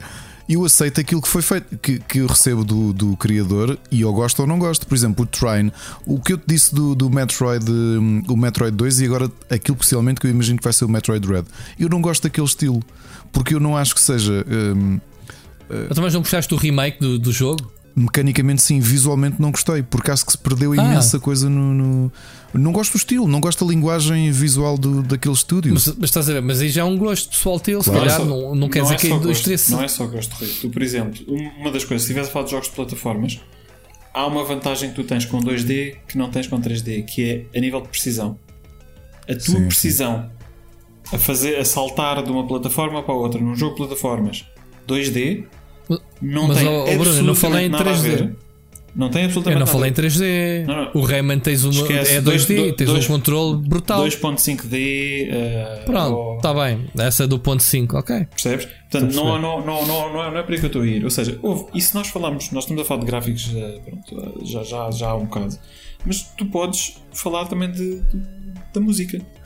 Ainda, ainda ao bocado estava a dizer: Ah, não sei que joga contra, que é eh, cena de antiga, mas com gráficos atuais. Exatamente a, a, a, minha. A minha mindset não mudou desde o início do programa. Estás a ver? Não. Sem querer, falamos do contra antes de puxarmos esta conversa, esta discussão para cima nós, da mesa. Nós claramente temos preferências diferentes, como é normal. É como na, claro. é como na música, não é? Sim, eu, é um bocado eu, estúpido eu dizer heavy assim metal, é que é. Eu ouço heavy metal, que, não é? E exato, eh, exato. Há, há, quem ouça música clássica certo. e eles, eles não estão errados e eu não estou certo. Não. Sim, sim, não é? mas oh, oh, oh, Bruno, eu desde o início defendi que é a minha perspectiva. Não, oh, porque a primeira coisa que eu faria, desligava já o microfone se alguém me dissesse assim é que é. Porque não o é. O que me agrada é o mercado, o mercado de videojogos ser tão abrangente que para um público que quer a experiência tecnologicamente mais avançada e realista, existe mercado para isso. E existe um mercado que é tão abrangente que não é à frente nem atrás, é ao lado. Que eu agora posso experimentar um jogo cujo protagonista é um quadrado, não é? Como no Thomas Was Alone, e aquilo faz sentido. Tão Percebes? bom. Então, Tão é, bom. É, estás a perceber? É, é, felizmente chegamos aqui porque tu viveste isso, eu vivi como consumidor, tu viveste isso como jornalista, em que tu percebias essa tendência que tu dizes, essa formatação, ela é real, Rui. Ela é real. Ou seja, tu, na primeira década deste milénio, tu sentias que os jogos tinham que ser tridimensionais, obrigatoriamente. Repara que até o próprio Charles Cecil, de quem já falámos neste episódio, sentiu essa pressão para transformar a sua série uh, de point and click numa série 3D, porque o mercado obrigava a isso. Ou seja, havia uma linha dominante que é tu tens que estar um, uh, on the edge do ponto de vista tecnológico. Se não estiveres, não vendes. O mercado Mas, mudou uh, muito, ainda bem que assim aconteceu. Mas não tem que ser 3D e eu nem sequer gosto uh, desse estilo 3D que estás a falar do exemplo do Broken Sword, porque torna tudo muito mais vazio, muito. Oh, Rui, muito mas eu não te estou a dizer isso, eu estou a dizer é que o que tu disseste bem, que foste formatado. O que eu estou a falar é. Estou a falar é cores, animações pode ser tudo 2D, porque tu consegues fazer as mesmas coisas em 2D com mais. Uh, em vez de ser 16, serem com mais, uh, com mais pixels, percebes? Uh, é isso que eu estou Mais pixels, mais polígonos, mais, mais detalhado, mais colorido, mais animado. Pode, pode parecer e um estranho. bom exemplo disso. Pode parecer estranho aquilo que eu te vou dizer, mas utilizando uma resolução menor permite que a tua imaginação preencha o detalhe que não está lá. É, isso é a ladainha que a gente tinha de antigamente. Não é nada. Exato, é que mais não é nada. Uh, para quê, oh, oh, oh, Bruno, para que jogar aventuras gráficas, que é assim que começamos a chamar, se podias jogar só aventuras de texto e deixavas a tua, a tua imaginação fluir? Não é? Uhum. Portanto, isso é uma ladainha que a gente tem desde sempre. A imaginação fluir, exatamente, que preenche o gap daquilo que tu não consegues reproduzir nos teus sentidos, certo? É verdade. Isso não, isso não faz das aventuras de texto más aventuras ou maus jogos. Estamos outra vez a falar do mesmo. Que é. Ah, então, são, dois, são dois meios ou duas formas diferentes de representar histórias. Agora, perguntas-me, perguntas-me, é pá, vais jogar o. Gostavas de ter o Hitchhiker's Guide to the Galaxy em 3D? Provavelmente não. Da mesma forma que também não quero ter um Horizon Zero Dawn em formato de em texto, formato de texto, exato, exato. Não é? Exato. Eu, eu não consigo ver é isso, é que seja andar para a frente e para trás. Um, um- o, o mercado não permitiria que o Ubisoft lançasse um jogo de 8 bits ou 16 bits. Não, não permitiria. É, ia, ia ser um descalabro, ia ter reflexos na- nas ações, mas eu gostava que nós chegássemos a esse entendimento de perceber que. ah, quer dizer, primeiro também não é isso que se espera de uma empresa dessas, não é? Quer dizer, eu se for ver um filme do Michael Bay, que não vejo, mas se fosse ver, eu não estou à espera. Esperas uma explosão, pelo menos. Uma, eu, eu pelo não, menos. eu não vou sair de lá à espera de. Uma grande. De, epá, de, de, de ficar a pensar na minha vida ou pensar, sei lá, sobre a morte ou tudo isso. Não, eu quero chegar lá e quero ver efeitos especiais e CGI e tudo isso.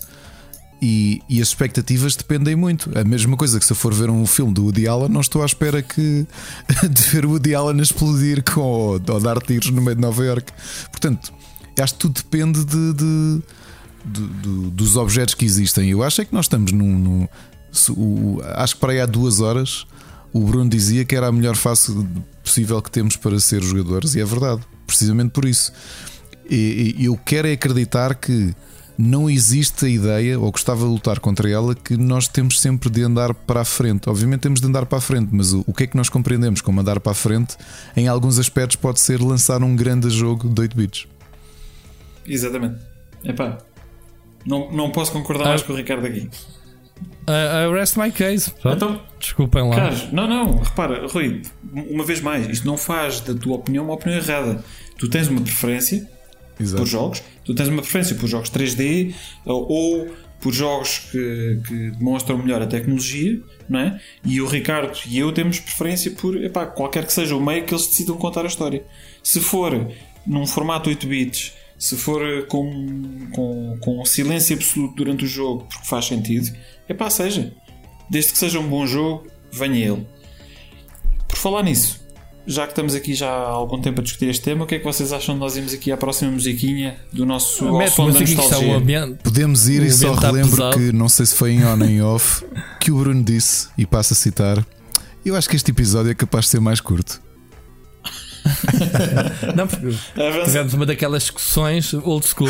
Muito bem. Vamos lá. uh, vamos, uh, são dois temas né, pegados, né? Opening e depois intro. Sim, é sim, isso? sim, exatamente. Portanto, vamos, vamos, vamos Ok. ouvir os dois de, de seguida e depois falamos. Som da nostalgia.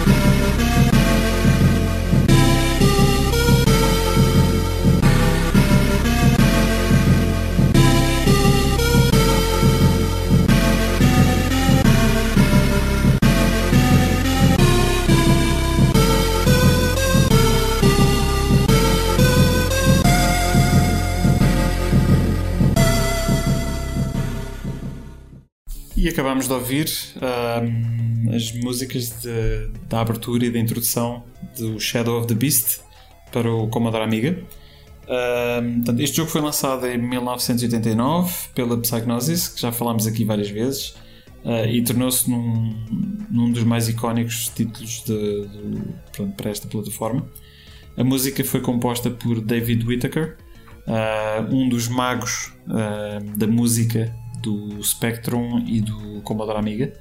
Um, e é, um, é, uma, é uma música em particular que um, eu escolhi porque nos transporta para um, para um mundo um, lá, especial, um mundo fantástico, ainda mesmo antes do jogo, do, do, do jogo começar.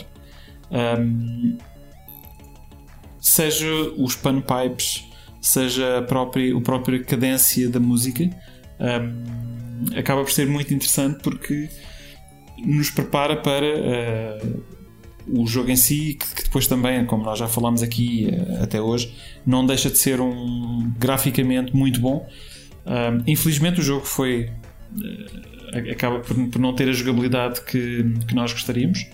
Uh, mas, mas não deixa de ser não, não deixa de ter uma música absolutamente fantástica e que ainda hoje eu consigo, consigo ouvir isto uh, no carro a caminho do trabalho se, se preciso for numa compilação de, de músicas do Amiga eu não sei se vocês têm uhum. alguma experiência com, com esta música Sim, completamente. Quando, quando começa aí a ver os panpipes, dá logo aqui um arrepio de nostalgia. Provavelmente muita gente, se calhar, nem conhece a série provavelmente tropeçou nesta música, porque isto é um autêntico clássico de, de, dos videojogos, é como tu dizes. Uh, Ouve-se em qualquer lado e, e, quem jogou como eu causa aqueles calafrios. Não que o jogo, como tu dizes, tivesse, seja muito bom. Ao bocado estávamos a falar em off. Eu joguei o primeiro Shadow of the Beast 3. Um, isso, em off ou estávamos. Tá, tá, acho que estávamos. Tempo. Tava, já não sei em que. Já, já, já estamos há muito tempo no programa, já não, já não me recordo. Mas eu comecei primeiro pelo Shadow of the Beast 3 e, e só depois é que conheci os outros dois primeiros. É, que era o melhor, o, terceiro jogo. Portanto, hum, apesar do, do, primeiro deixar um bocado a desejar, não deixou de ter sucesso e, e, e obviamente justificar as sequelas. Controlávamos uma besta, não era? Uma espécie de, sei lá, de um.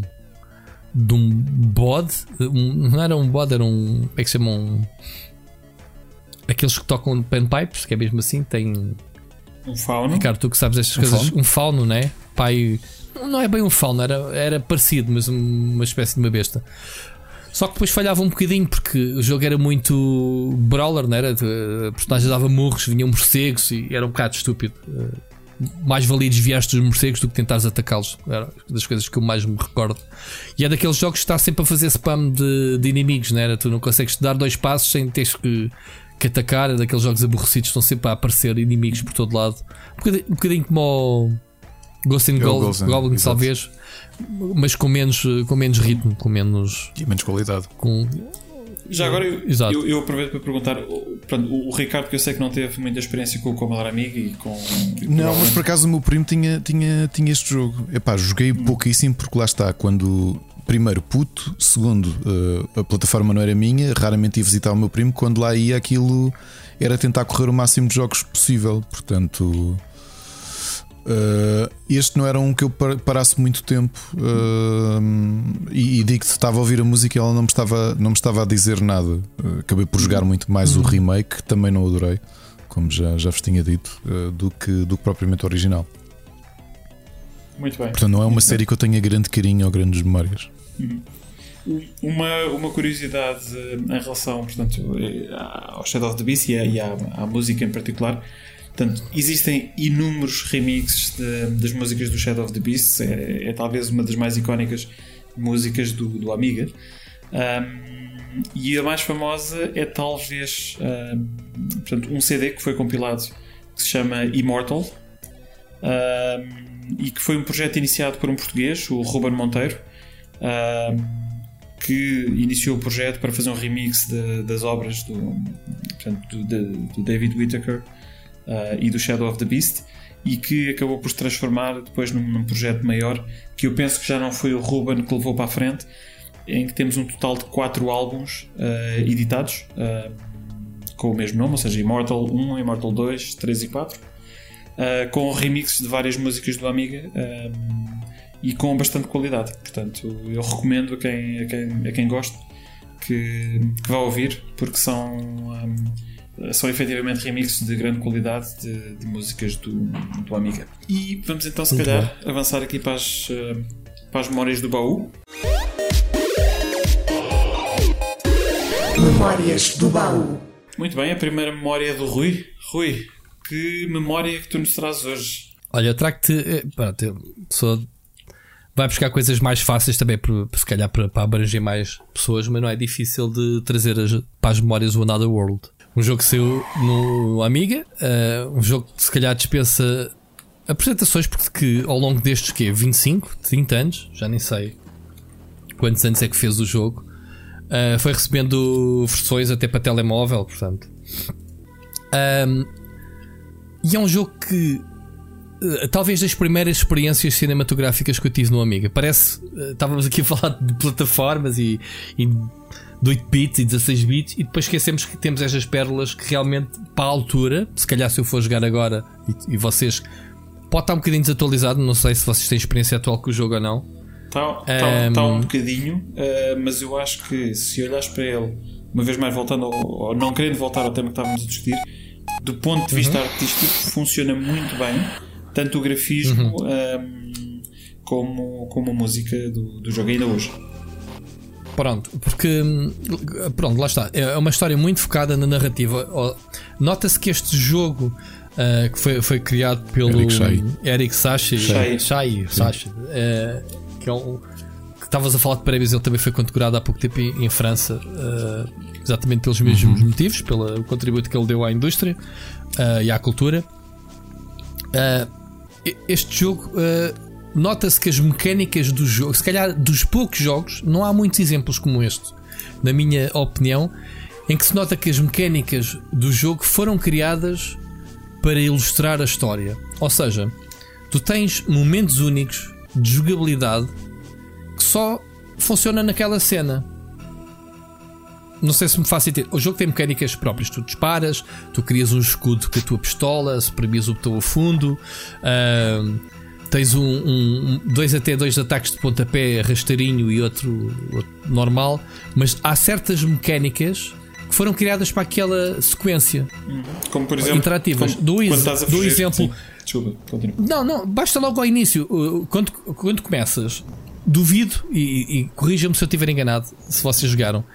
A primeira vez que pegam no jogo e vem aquela intro fabulosa que é o, o tipo chegar à base, abrir a lata da Coca-Cola, meter as pernas em cima da secretária e dar início ao segmento do computador, lembram-se? Uh, aquilo uh, das partículas né? Uh, a girarem e de, de repente aquilo explode e abre o escritório dele explode e ele quando a primeira vez que dão o controle da personagem, tu, vocês estão dentro de uma piscina ou um lago e têm que, têm que subir para a superfície. Eu acho que tu... Vocês não morreram nessa cena. Eu acho que toda a gente morreu aí.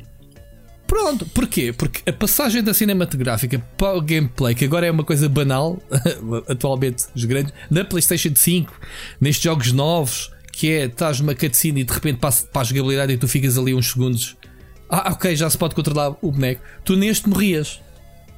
Morrias porque vem um tentáculo por trás e puxa-te e morreste. E isto é fabuloso. Essa sequência é única. Só existe a jogabilidade para aquela cena.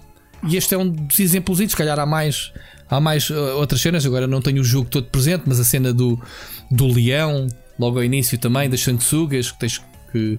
Tens que forma como as matas, a forma. Dá-te o mote. Tens que ir para a frente e para trás para fugir ao leão. Estás ali umas, umas pequenas mecânicas que te fazem recordar.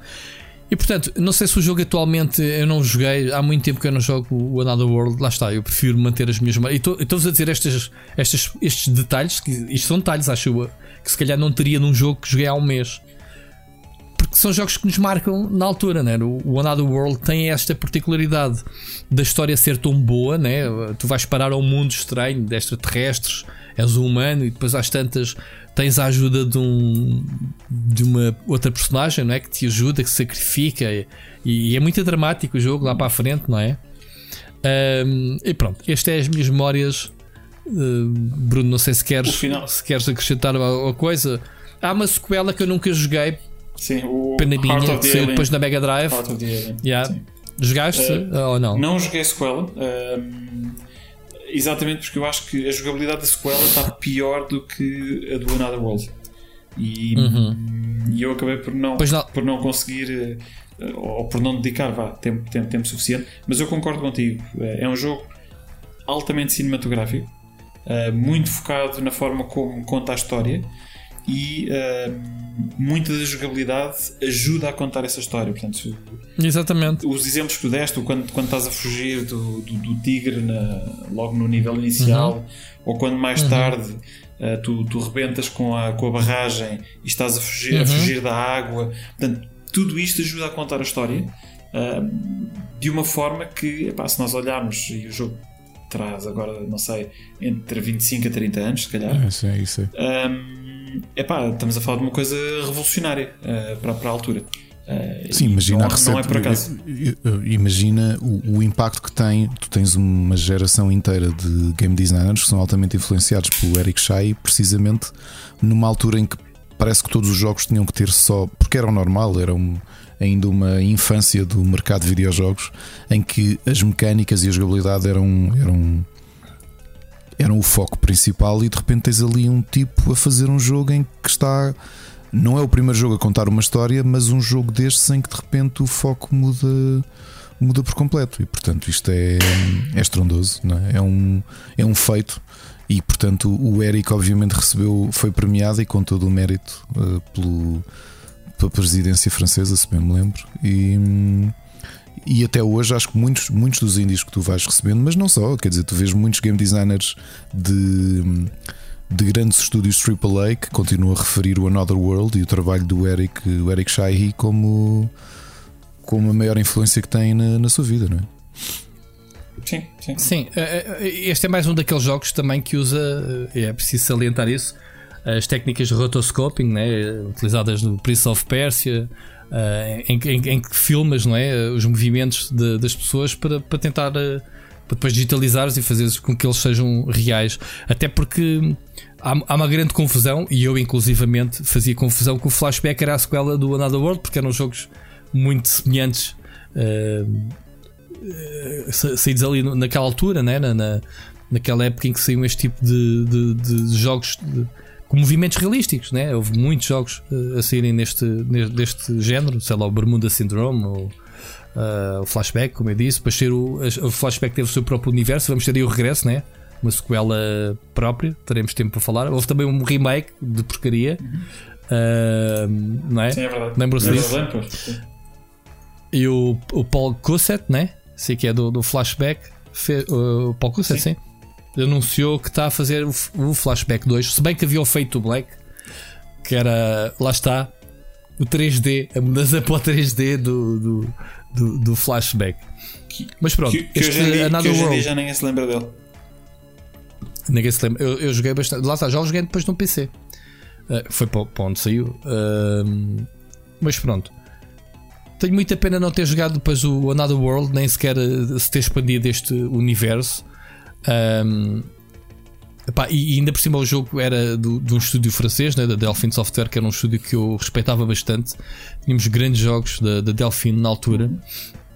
Um, tínhamos o, a série Motor Racer, mas também tínhamos o Operation Stealth, Future Wars, daquelas aventuras point and click. Um, muito fixe. E pronto. É esta Sim. a minha memória do baú. E muito bem. Espero que tenham gostado. Gostei, sim, senhor. E já agora só, só deixar aqui uma nota, um, porque poder-se ir dizer que o rotoscoping hoje em dia já não faz muito sentido, mas, uma vez mais, como escolha artística, uh, está a ser desenvolvido hoje um jogo uh, inspirado, inspirado no Flashback uh, e, no, e no Another World, chamado Lunark, que ainda utiliza nas cutscenes, eles estão a utilizar nas cutscenes rotoscoping uh, para, para, para, ter o mesmo tipo de, uh, de, de, imagem de, que, que, que, esses jogos tinham. Portanto, uma vez mais, eles necessitam disso? Não, não necessitam, mas é uma escolha artística. Portanto, eu recomendo, se vocês tiverem a oportunidade de, de ver, ainda, ele ainda não está disponível, uh, mas é um indie que está a ser desenvolvido e que e que eu acho que, que me parece estar a ser, ou, ou vir, vir a ser bastante interessante. Muito bem, está aqui já anotado. Aliás, estou a ver aqui um trailerzinho. Muito bem. Parece-me bem. Então eu vou avançar se calhar aqui para a minha memória do baú. O jogo, o jogo que eu vos trago hoje é, é o Mortal Kombat. Ele não precisa de não precisa de apresentações. Acho que, que toda a gente sabe, sabe o que é o Mortal Kombat e ainda hoje se fazem jogos do Mortal Kombat. Um, e mais do que o jogo que eu trago é mesmo uma memória que eu queria partilhar convosco. Uh, eu na altura, uh, portanto isto será em, não sei, 92, 93, uh, eu tinha um 386 e jogava bastante Mortal Kombat com, com, com, com um amigo meu que morava no mesmo prédio, que era, que era o Pedro. e ele tinha um 486, portanto o computador dele era um bocadinho melhor do que o meu.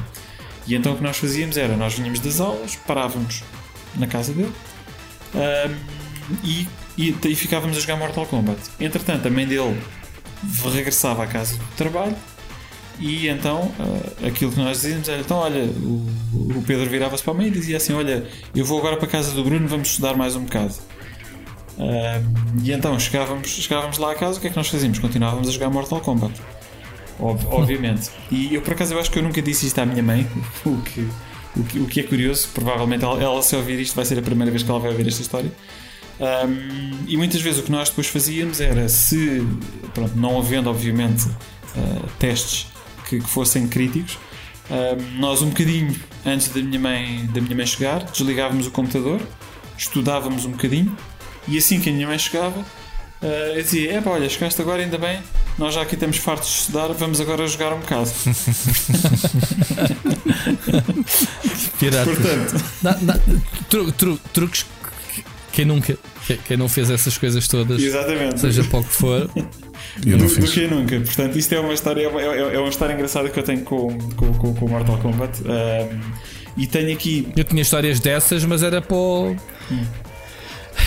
Além do Sensible Soccer, mas na altura em que saiu o Gol, que era uh, o novo jogo do Dino Dini depois do kickoff, uh, o Gol, uh, fizemos isso quando ele saiu, tipo, grande febre. Tipo, temos que nos inspirar para casa para jogar isto. Sim. Mas pronto. Sim, não, é, é assim, pronto, é como tu dizes, quem, quem nunca? Um, quem nunca? E eu, eu, ainda de Mortal Kombat tenho duas mini histórias que, que são, que, são, que são engraçadas, que é, portanto, nós jogávamos muito isto entre amigos. Um, e nós tínhamos um, um, outro amigo nosso, que era, o, que era o Zé, que vinha jogar connosco. Pá, e o, o Pedro, que era o, o outro, esse tal outro amigo, ele normalmente uh, jogava ou, ou, era melhor jogador de Mortal Kombat do que, o, do que o Zé. Então houve um dia em que o Zé conseguiu ganhar uh, ou, ou, conseguiu vencer o, o Pedro num, num combate epá, e nunca mais jogou. E eles andaram anos, anos não é? O Pedro Chatial, como é que é? Vamos, vamos a um rematch e o Zé, não, não, não, deixa estar. Não vale Não posso, pá, estou com, com. Ficou com o cinturão para ele, para sempre. Com... Exatamente, ele basicamente agarrou no cinturão e fugiu. Estou com um problema nos ovários, não posso ir jogar. Exatamente. Olha, Mortal Kombat, já agora por curiosidade, eu já admiti isto várias vezes naquela disputa entre. Tu, eras, tu és mais fã de Mortal Kombat ou Street Fighter e eu, apesar de gostar de Street Fighter, admito que sempre fui Mortal Kombat, muito graças ao meu primo, o Eu meu também. primo mais velho, que era ali uma espécie de pseudo. Como é que chama o teu primo? Temos que dizer nomes. O Bruno também David, disse o meu primo David. amigos. Era ali uma espécie David, de tá. pseudo-campeão da zona da encarnação e da Portela, numa altura em que a malta tinha aquele sistema de roda bota fora, que é tu estás na máquina, Certo, claro. perdes, sais, vem alguém e- Claro. e, mete a moeda para, para desafiar a pessoa que lá está. E o meu primo, pessoal sabe lá isso. O que é que é isso? o quê? O pessoal não sabe o que é que da roda bota fora, basicamente, atualmente. E, e era engraçado de assistir ao meu primo a jogar, porque ele tinha se especializado apenas num, num, num- no lutador, o Kano. Acho que ele foi das melhores pessoas que eu vi a jogar com o Kano. E depois foi engraçado. A versão que eu joguei e que recebi quando era miúdo e, e depois quando jogava com ele nas arcadas levava na boca era a versão do Game Boy. Que não sei se lembram, mas os FPS daquilo, agora sim falando de FPS, aquilo era uma versão muito, muito Era lenta. mau, era mau. Muito lenta. E olha, Como é que se joga o Mortal Kombat no Game Boy, meu? Epá, imagina o, imagina o Mortal Kombat que tu conheceste, mas a preto e branco e para aí a 10 FPS. Portanto, tu davas um uppercut e aquilo ia subindo. Mas a cena do Mortal Kombat é ter os personagens digitalizadas, de, reais. É como, é como jogares em Ah. PowerPoint. certo? Por isso é que eu estou a dizer como é que, como é que transformaram esse jogo no, no VGA, não é? VGA, que se diz? Do, do, do ecrã Tem- do Game tens, Boy. de ir, tens de ir ver, tens de Tens ver. mas foi assim que eu joguei. E depois, quando é que comecei a jogar mais a sério?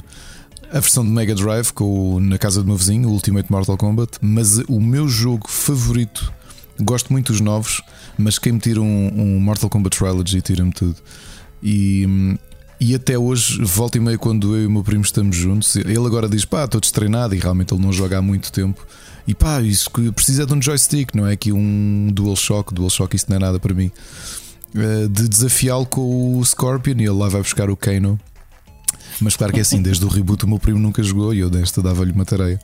Eh, e no- novamente volto a lembrar: Mortal Kombat foi o, o primeiro jogo que eu joguei contra o Rui Parreira e não nos conhecíamos, porque completamente por acaso fomos colocados um a jogar contra o outro numa apresentação da Gamescom no reboot do Mortal Kombat.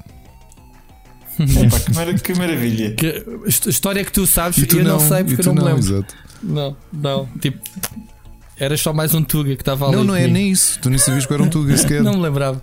Sei, Nós tentámos ok. ser. oh, e- e- Mas tu sabias quem eu era? Não, de quando tu te levantaste é que eu vi que tinhas um, opa, uma cena a dizer Big Gamer ou uma coisa qualquer e eu, olha, fixe. Ah, ok. Coincidência. Foi o destino a dizer Foi destino, qualquer já coisa. viste?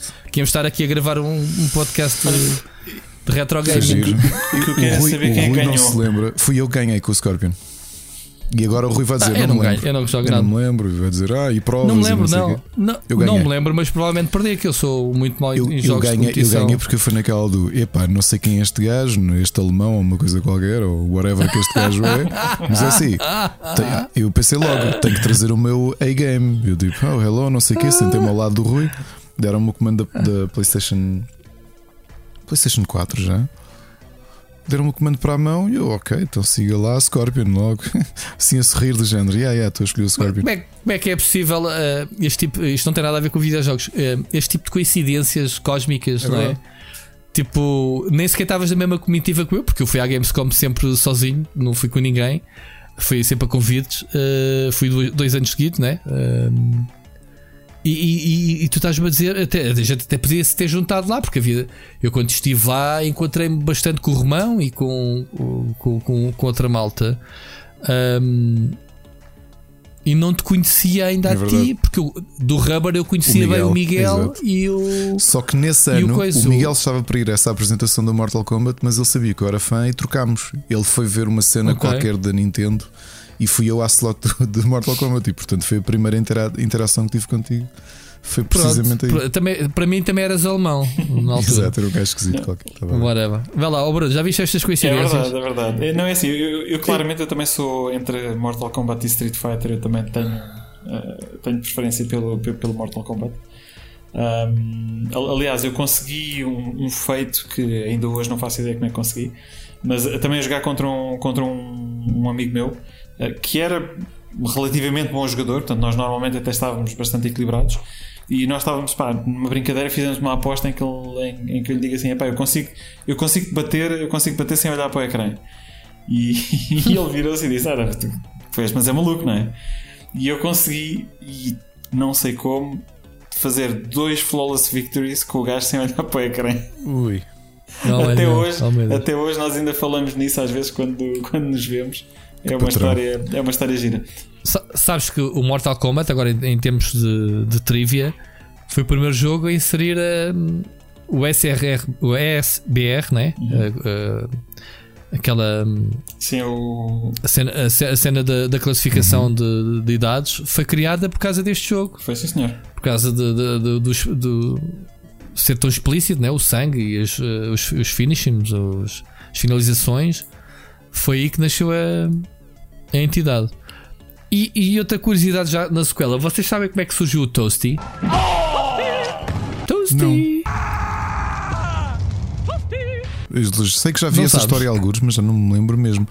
Eu já não vi me isto, lembro também, mesmo, também não me mesmo, lembro. mesmo, mesmo. Epá, a, história, a história surge de, pá, de um designer de, lá da NetherRealms do, que trabalhava com o Ed, Room, Ed Boon, em que eles, fora, fora do, do ambiente de trabalho, jogavam outras cenas. Acho que até foi a jogar um jogo qualquer de futebol americano. Ahm, em que ele tinha a mania de dizer uh, I predict toast. Tipo, uhum. vou-te botar uma tareia, basicamente. e depois, depois começou I predict toasty. Uh, e isso acabou por ficar tipo uma, uma, uma, uma, espécie de inside job, inside job, uma inside joke dentro do estúdio. Então, quando estavam a fazer o Mortal Kombat 2, o Ed Boon chegou ao pé do gajo e disse: Man, não, não queres dizer uh, Toasty para a câmara cada vez que, que havia um uppercut? Uh, pronto, uh, foi assim. O gajo, eu, eu ao início, eu não sei o que é que vocês percebiam, eu na altura percebia qualquer coisa como Não, eu, por, eu por acaso percebi, percebi o Toasty. Toasty desde o início. Eu, só passado uns anos é que percebi que era Toasty. Toasty! Opa, mas nós, uh, eu percebi... nós com Mortal Kombat podíamos, podíamos fazer aqui um, um programa completo. Sim, sa sabes que eles depois uh, uh, fizeram adaptações do Toasty para outras cenas, tipo Crispy, e depois fizeram Frosty. Quando eram as final, uh, cenas com, com quando era o Sub-Zero, era Frosty. quando era o Scorpion, que era queimado, fazia Crispy. Crispy. Crispy. Eles tinham essas cenas. Aliás, eles continuam hoje em dia a criar easter eggs e. e, e se fosse com, lá se está, fosse como o Bruno diz, podíamos estar aqui. O Harry. Uh, nomes das personagens, como o, o Noob Saibot. Como o, o Noob Saibot é o Ed Boon ao contrário, né? Uh, uhum. Esse tipo de cenas. Uh, muito bem, muito fixe, muito boa memória também. Falar nisso, eu não sei, se, um eu não sei se vocês viram, viram o filme. Uh, o filme, o filme do, não. o que? O original, o do Paul S. Anderson. O, não, o novo, o novo. Ainda não, não, olha, novo, comecei novo, a vê-lo no outro dia, mas vi para aí 5 minutos só. No outro dia estou a dizer quarta-feira, portanto há, há uns dias. Ok, vamos ver o filme para o próximo olha, Split boa, Chicken. Boa, boa. Uhum. É franco. É... Não, porque, porque entretanto já viajámos no tempo, já saiu esse tal episódio do Split Chicken. Quando as pessoas estiverem a ouvir este episódio. verdade, é verdade. é, não, é, é, não tenho tempo, mas sim, mas tenho que vê-lo, ainda tenho na lista. Para o que é, para o que é, tenho-vos a dizer que achei, achei bastante bom. Ok. Eu, eu fico a aguardar depois a vossa opinião quando falarem sobre isso no, okay. no Split Chicken. Pá, o, Muito bem. O, filme, okay. o primeiro filme do Paul S. Anderson ainda hoje é o meu filme de ação favorito. Eu também gosto bastante. O, o segundo é um lixo. eu já contei a história de ir alugar o segundo porque eu e o meu avô gostámos tanto do primeiro já. que fomos logo ao clube de vídeo no já. dia seguinte. Pá. Que já. horror! O segundo é tão mau, tão mau, tão mau. É, o segundo é mesmo ruim. Mesmo, mesmo ruim. O primeiro eu acho que é bastante bom. Uh, gosto bastante. Pá, podemos lhe chamar um guilty pleasure.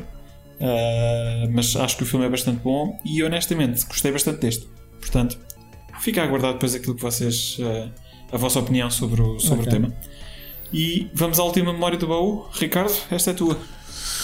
Olha, uh, estava aqui a pensar na minha memória do baú e por acaso abri aqui a minha gaveta onde tenho. Tenho aqui umas coisas na, na, na minha secretária e encontrei o cartucho de que é da Ana, por acaso, porque eu nunca cheguei a ter este jogo, só o tive emprestado, que para mim continua a ser um dos melhores jogos de Game Boy, que é o Super Mario Land 2, o Six Golden Coins, que eu, que eu acho que e continua a ser mesmo dos melhores jogos de Game Boy e mudou algumas coisas na, na, própria série.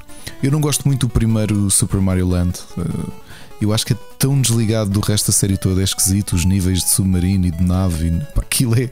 O que é que vocês fumaram para fazer este jogo? Este jogo não tem nada a ver. O segundo já estava mais em linha com os jogos, digamos, principais da NES, eh, do ponto de vista de, de resposta, de, de, de feedback dos próprios movimentos era mais próximo de um Super Mario Brothers uh, 1 e 3. E, e, depois tinha ali alguns momentos deliciosos. O primeiro é uh, a introdução do Wario, não é? que se estreia aqui neste jogo. Depois tinha, tinha um sistema de save game através da bateria do cartucho em que, em que tu tinhas. Era impossível fazer o jogo numa assentada, apesar dele ser relativamente fácil. E o que é que tu tinhas de fazer? A história daquilo é: enquanto o Mario esteve fora no primeiro Super Mario Land, um amigo dele de infância, aliás, um rival de infância, que é o Wario, apoderou-se do castelo do Mario. Pronto, este, este backstory todo. Não, não, não me lembro de nenhum castelo do Mario depois na história principal, acho que toda a gente esqueceu isto. E para poder voltar a entrar era preciso reunir as seis medalhas, as seis moedas douradas que introduzi-las no portão do castelo e a partir daí sim poder ir desafiar o, o Wario. com muitos, este jogo tem muitos níveis eh, temáticos, relativamente habitual do Mario. Tem um power-up único, que é o coelho. Que depois vem, era, o coelho acabava por ser um bocadinho uma imitação do, do Guaxinim do Super Mario 3. É, epá, é um jogo muito, muito bom. Ainda hoje se joga muito bem, tem uma boa banda sonora. E, eu gosto muito dele por ser um salto tão grande do primeiro para o segundo. E, e para mim consigo, con, consegui enquadrá-lo dentro do patamar de qualidade dos jogos principais do, do, do Mario. Uh, não sei se vocês tiveram a oportunidade de o jogar alguma vez. Eu, eu gosto imenso do jogo, mesmo, mesmo. Eu por mesmo. acaso Não. nunca, nunca joguei, nunca joguei, mas agora deixaste-me curioso. Tenho que meter aqui na minha lista. É assim, é muito fácil. Eu- eu- Comparado com os jogos do Mario, ele é muito fácil. Ok. O- O mês passado disse que só eh, disse-vos que só joguei dois jogos no Game Boy e nem sequer foi no Color. Que foi o Double Dragon e o Tetris. Mas este também é, este também é preto e branco. Isto é para o Game Boy original, certo? Game Boy original, sim. sim, sim. Eu Joguei-o em âmbar. O que por acaso era um bocado injusto, porque havia ali uma série de coisas no level design cujo contraste não, não ajudava muito. Mas depois saiu para o Color também, não foi? Hum, Não saiu para o Color, não. Saiu sempre. O jogo Eu é sempre preto a e ver, branco. O quê? Imagens pintadas? Estou a ver. Estava aqui a ver um vídeo no Game Boy Color A do, sério? E que cores é que tinha? Super Mario. Não, mas espera. espera mais se calhar, se calhar- sim, mas isso era porque o Game Boy Color coloria automaticamente as paletes. Ou não? Ou não? não se calhar não estamos a falar do mesmo. Eu estou a ver a imagem que tu colocaste aqui. Não, isto é mais recente. Isto parece Advance, sim. O Game Boy Color, se carregares, tem. Está a dizer que Game Boy Color em baixo. Isto parece muito bom para um Game Boy Color. Não mas se sei. calhar é. Ok. Hum. É assim, se for, se, for, se for de Game Boy Color, isto é, é, é colorido. O Game Boy Color eh, tinha várias eh, paletes de cor que tu podias até, inclusive, escolher qual era a paleta que tu querias, onde ele coloria os jogos do Game Boy original. Sim, ele tentava imaginar, não é? Fazia por extrapolação. Uhum. Eu joguei assim um do o primeiro Pokémon no Game Boy Color do meu primo, do meu primo mais novo, e, e por acaso era um bocado estranho porque aquilo, pá, as sprites eram ali pintadas um bocado de forma aleatória. Ah, mas o que é que este Six Golden Coins tinha? Era este sistema de. Como o Super Mario Bros. 3 também tinha, de, de hub. Portanto, tu ias avançando nos, nos níveis e ias desbloqueando os caminhos para, para avançar em cada mundo, digamos assim. E hum, olha, gostei muito. Tinha boss fights interessantes. Tinha. E novamente, para mim é um salto tão grande e aproximou-se tanto dos jogos de. Os jogos principais da NES e depois da SNS que. que eu acho bastante interessante. Agora, se bem me lembro também uma coisa, acho que é o primeiro jogo. eh, posso estar enganado, mas é o primeiro jogo em que o movimento de, de, vá, de parafuso, digamos assim, do Mario eh, que é utilizado. Porque no Super Mario 3 não tinhas isso, ou seja, tu não conseguias quebrar blocos que estivessem aos teus pés. E aqui consegues. Portanto, yeah, experimentem. É um jogo curtinho, aliás. Estou a ver aqui. Cliquei sem querer num vídeo de, de um- do IGN Internacional de um tipo que passou o jogo em 7 minutos. Portanto, Ui, muito bom. que é um bocado frustrante. Speedrun. Queres que eu vou jogo em 7 minutos mesmo? God, que horror. Os, Ouviste? Os speedrunners são uma coisa que, Sim. mesmo para assustar, imagina, passaste 5 anos a desenvolver o jogo e de repente tens um tipo que te passa o jogo em 8 minutos. Tipo, Já, te- já vi algumas reações de produtores perante speedruns que eles ficam um bocado parvos no género. Fónix, como é, que- como é que o gajo aproveitou ali aquele buraco Yeah, yeah. para fazer corta-mata e não sei o quê? Mais, Acho que vi isso no Half-Life. Aquela malta que fazia os speedruns do Half-Life 2. É para coisas completamente macabras. Vê, bué, havia tipo do Oblivion que o pessoal, um jogo com dezenas de horas, acabava aquilo em poucos minutos porque havia lá um, um bug qualquer que passavas do início quase para o fim do jogo, através de uma cena qualquer. Enfim, muito bem. É mais um. Mais uma É, coisa? é- é mais um para pôr na lista. Olha, mais do que pôr na lista. Já aqui está. Isto que tu acabaste de ouvir foi o meu Game Boy. Aqui prontinho. Ok, a ligar-se. Prontinho. Não, e, e Muito peraí, eu, eu provo-te isto, olha. Estás a ouvir? Aham. Muito bom. Estou a ver, sim, Isto, isto é do Game Boy original, eu não fui buscar isto à net. Portanto, tenho aqui já o jogo. É exatamente esse som. Isso é quando, quando começas o, aceitas a save, ele faz esse som. Exato. Lindo. A, a seguir, a seguir ao podcast já tenho. Mas tu tinhas, tens o, é cartucho que Sim, tens? sim, sim, sim, sim. É um Game Boy original que eu tenho aqui. Olha, tem o jogo na gaveta e nunca tinha jogado, o, Ricardo. Isso é que é influencer retro, retro gaming, meu. Muito é, bom. É um influencer completo. É, ele influencia no, no futuro e no passado. Muito bem. Malta, vamos então se calhar aqui avançar para o último awesome da nostalgia desta, uh, deste, deste capítulo, deste episódio do, do Pixel Hunters. Uh, e depois vamos ouvir, porque isto foi, foi o Rui que selecionou isto, portanto. Siga. Vamos embora. Vamos lá.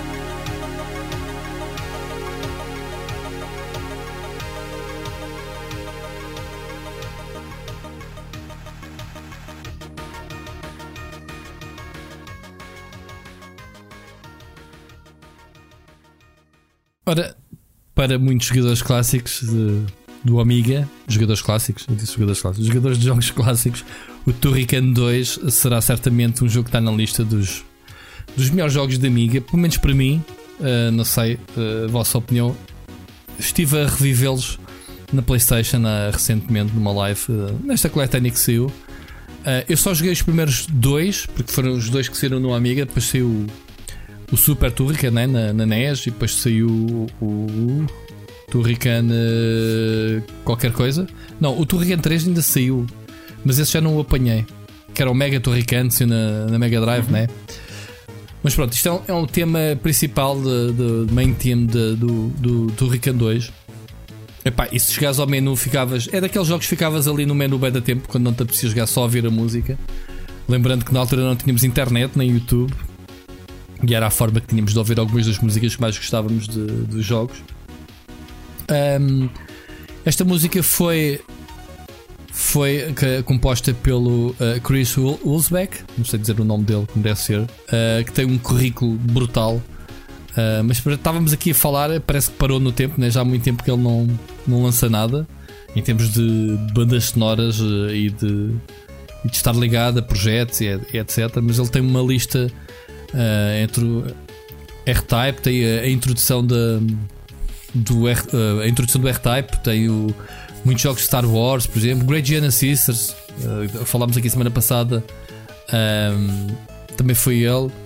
Enfim, tem aqui uma série de, de, títulos que provavelmente reconhecemos e se calhar depois não associamos bem ao, ao nome.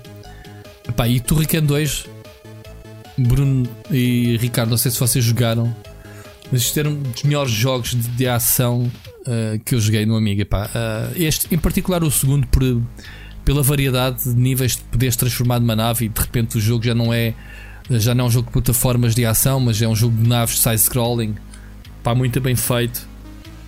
O que é que vocês eu dizem? Joguei, é assim, eu joguei, joguei Turrican, uh, joguei os três uh, e epá, são, são realmente títulos incontornáveis uh, do, do, do, Amiga e, e, da, e, da, Mega Drive também, porque há versões, há versões para, para a Mega Drive mas do ponto de vista de música, eu percebo aquilo que tu dizes.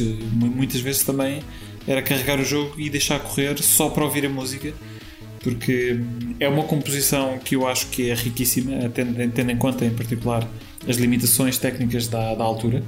Um, é uma composição riquíssima, tem várias, uh, várias secções bastante diferentes um, e, que, e que acabam por, por também nos, nos, revelar um bocadinho sobre, sobre o quão bom é o Chris Hulsbeck uh, portanto, nem a fazer este trabalho. E tu, tu dizes há pouco, ok, ele, ele não, não tem feito mais nada. Honestamente, o homem não precisa. Ele já fez uh, mais do que uma masterpiece. Uh, ah, não podes dizer isso dessa forma, porque senão o Miyamoto fez dois jogos e podia arrumar as botas continua ativo uh, sem, sem ter que provar nada a ninguém, não é? Eu não estou e... a dizer que eu não lhe sinta falta, mas uh, ele, ele se não fizer mais nada, se não fizer mais nada, já fez.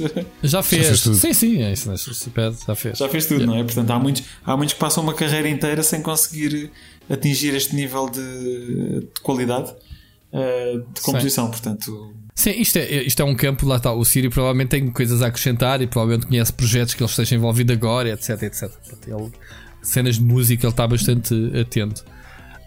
Um, mas pronto, fica aqui então a homenagem, um, som da nostalgia ao Turrican 2 e siga.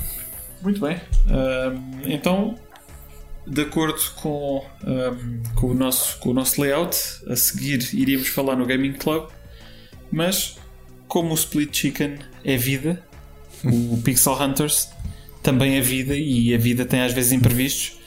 E então eu tenho aqui, uh, no fundo, uma surpresa, uh, que também é uma surpresa para vocês. Aliás, eu disse eu falei-vos nisto minutos antes de nós entrarmos ou de nós iniciarmos o, podcast, que é inaugurar aqui uma nova secção. Uma secção que uh, eu vou chamar de forma temporária, ou, ou, ou talvez não, Future Classics. Um, cujo objetivo é nós partilharmos com, com o nosso auditório uh, jogos que não sendo, uh, não sendo retro e ainda não tendo atingido o estatuto de, de, de, jogos clássicos um, que nós acreditamos que daqui a 10 anos ou daqui a 20 anos que as pessoas irão olhar para trás e, vão dizer que não, este, este jogo é um clássico, que são jogos de, de, elevado, de elevado valor, seja pela, pela, pela história, seja porque do ponto de vista tecnológico fizeram algo, um, algo bastante, bastante diferente. Um, e pronto, e o, o, objetivo é esse. Eu, um, como, como não vos tinha avisado, uh, preparei aqui o, o jogo, um, um, jogo para apresentar e, e para sugerir uh, aos nossos ouvintes. o jogo que eu escolhi uh, chama-se To the Moon. ele foi lançado em 2011 pela, pela Freebird Games. é um projeto quase de um homem só, que, que é o Kan Gao que ele entretanto portanto, ele, ele aumentou a equipa, uh, mas é uma parceria também uh, do ponto de vista musical com a Laura Shigihara, tem feito também composições para vários jogos uh, indie de, com, com, com, muita qualidade. Portanto, ela é uma boa compositora, ela é compositora inter, e intérprete também. Um, é um jogo feito em, em RPG Maker, eu quase que arriscaria dizer que nem é bem um jogo, é mais uma história interativa um, onde nós uh, temos um papel relativamente reduzido. Uh, estamos mais a acompanhar e a, a, a gerir vá lá, o, ritmo da, o ritmo da história. Um, acima de tudo, é talvez um dos jogos com a história mais rica, mais adulta e introspectiva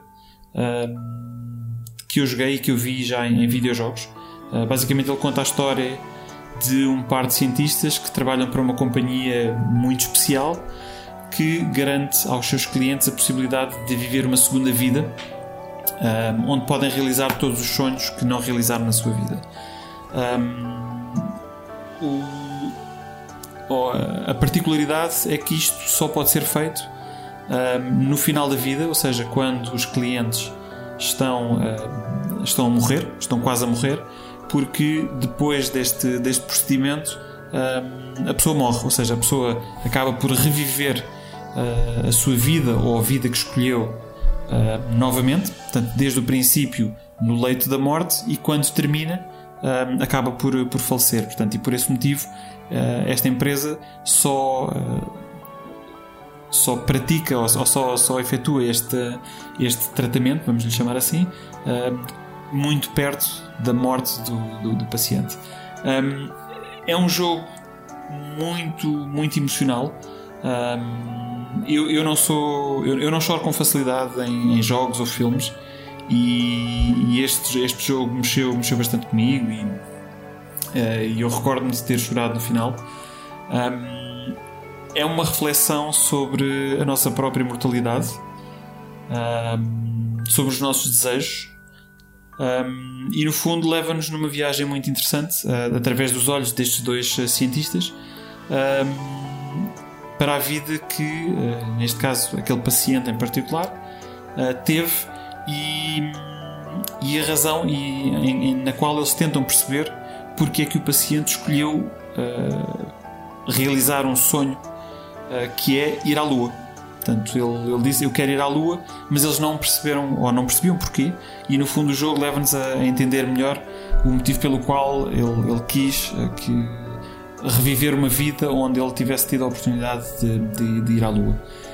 Uh, existe uma sequela já editada chamada Finding Paradise, uh, que também é muito boa, muito, muito, muito, muito boa. Uh, não é eu acho que não é tão boa como o primeiro, mas, mas no fundo continua ou, ou dá continuidade uh, ao, mesmo, ao mesmo tema, neste caso com um paciente diferente.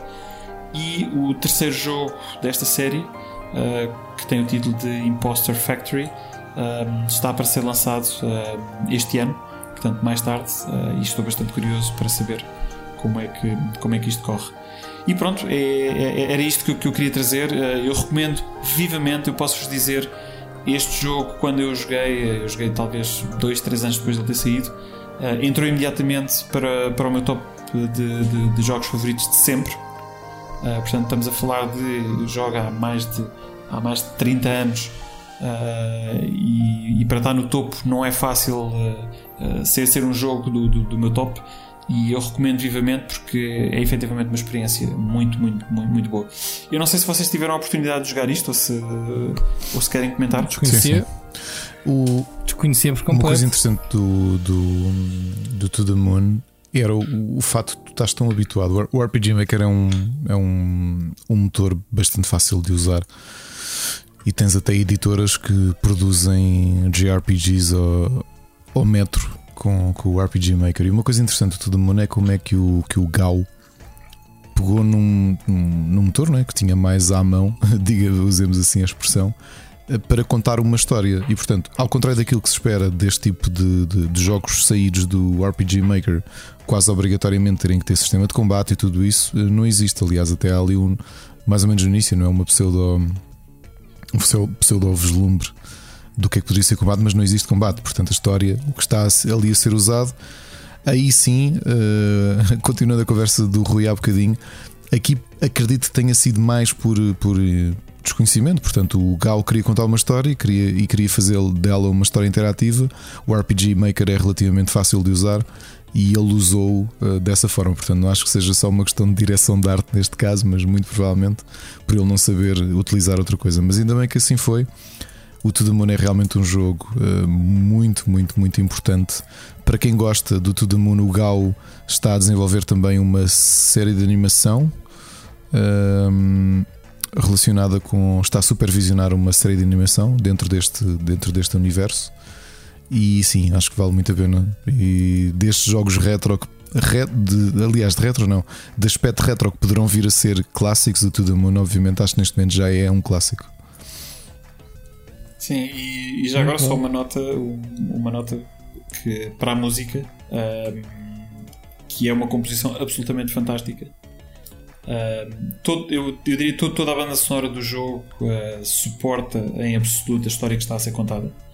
Um, mas é também uma das bandas sonoras mais bonitas que eu já tive a oportunidade de ouvir uh, em jogo ou sem ser em jogo.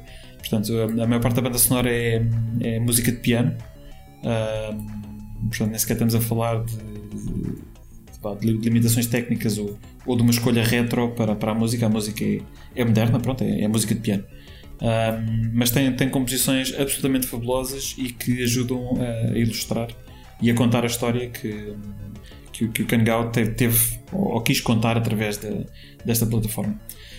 Um, pronto, muito bem. Um, Rui, se não jogaste honestamente, ultrapassa, ultrapassa o, os pixels uh, e, a escolha, e a, e a escolha artística porque estás. Mas eu não disse que não gostava, estávamos a falar, estás a tirar do contexto agora. Certo, então não, é assim, não vamos voltar atrás, fica só, fica, só a recomendação uh, de que vale mesmo muito a pena e a história, a história é, muito, é, é, é muito boa. E uh, nesta secção dos Future Classics, uh, o Ricardo, para não se ficar atrás, disse: Não, não, deixa estar que eu tenho também uma recomendação aqui para os nossos ouvintes. Portanto, Ricardo, eu vou é verdade. É, é, é, interessante como é que um, um dos grandes sucessos relacionados com a Nintendo, mas que não ficaram só fechados na Nintendo, foi um jogo que é quase decalcado. Aliás, um jogo inicialmente, e agora já é uma série, que foi quase decalcado dos jogos, os action platformers da NES, mas feito de uma forma tão contemporânea que se tornou um, um sucesso de vendas tremendo. Fala, obviamente, de Shovel Knight, que também não precisa de apresentações. É um jogo que hum, é um jogo de ação, portanto, obviamente que há muita coisa que faz lembrar uh, o que de melhor se fez na NES e feito com o mesmo nível de desafio da altura, com a mesma direção de arte. Portanto, há, há, há screenshots. Se eu não conhecesse Shovel Knight e alguém me mostrou, olha, viste este jogo, este jogo saiu em 89, eu acreditaria. Porque o, o, o Sean Velasco e a sua equipa do, do Yacht Club uh, Games foram esse nível de profundidade, tentar reproduzir exatamente aquilo que poderia ser um bom jogo da NES, mas feito já em 2011 ou 2013, 2012, 2013. E é um jogo mesmo muito, muito, muito, muito bom, com cartas para dar, que continua a ter spin-offs, dado o sucesso comercial que, que representou. e que mostrou um, um, algo interessante que foi como é que não foi o único, tivemos outros casos semelhantes a acontecer na década passada, mas jogos a utilizar eh, este revivalismo da era dos 8 bits e de repente a tornarem-se nomes pesados do. Não esquecer, por exemplo, existe um amiibo do Shovel Knight, o que é uma coisa extremamente uh, indicativa do, da importância que o, que o, protagonista e que o jogo tiveram, não é? Porque ah, não me lembro de muitos, muitos IPs que tenham direito a amiibo que não estejam dentro de, de grandes marcas ou da própria Nintendo.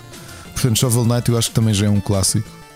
É um jogo retro, portanto, não, não trouxe muito, não trouxe praticamente nada, tirando aqueles elementos de nós coletarmos o dinheiro e quando morremos temos de o recuperar, que é uma coisa que se vê mais no, no gaming contemporâneo e que foi ali aplicado a um jogo de NES.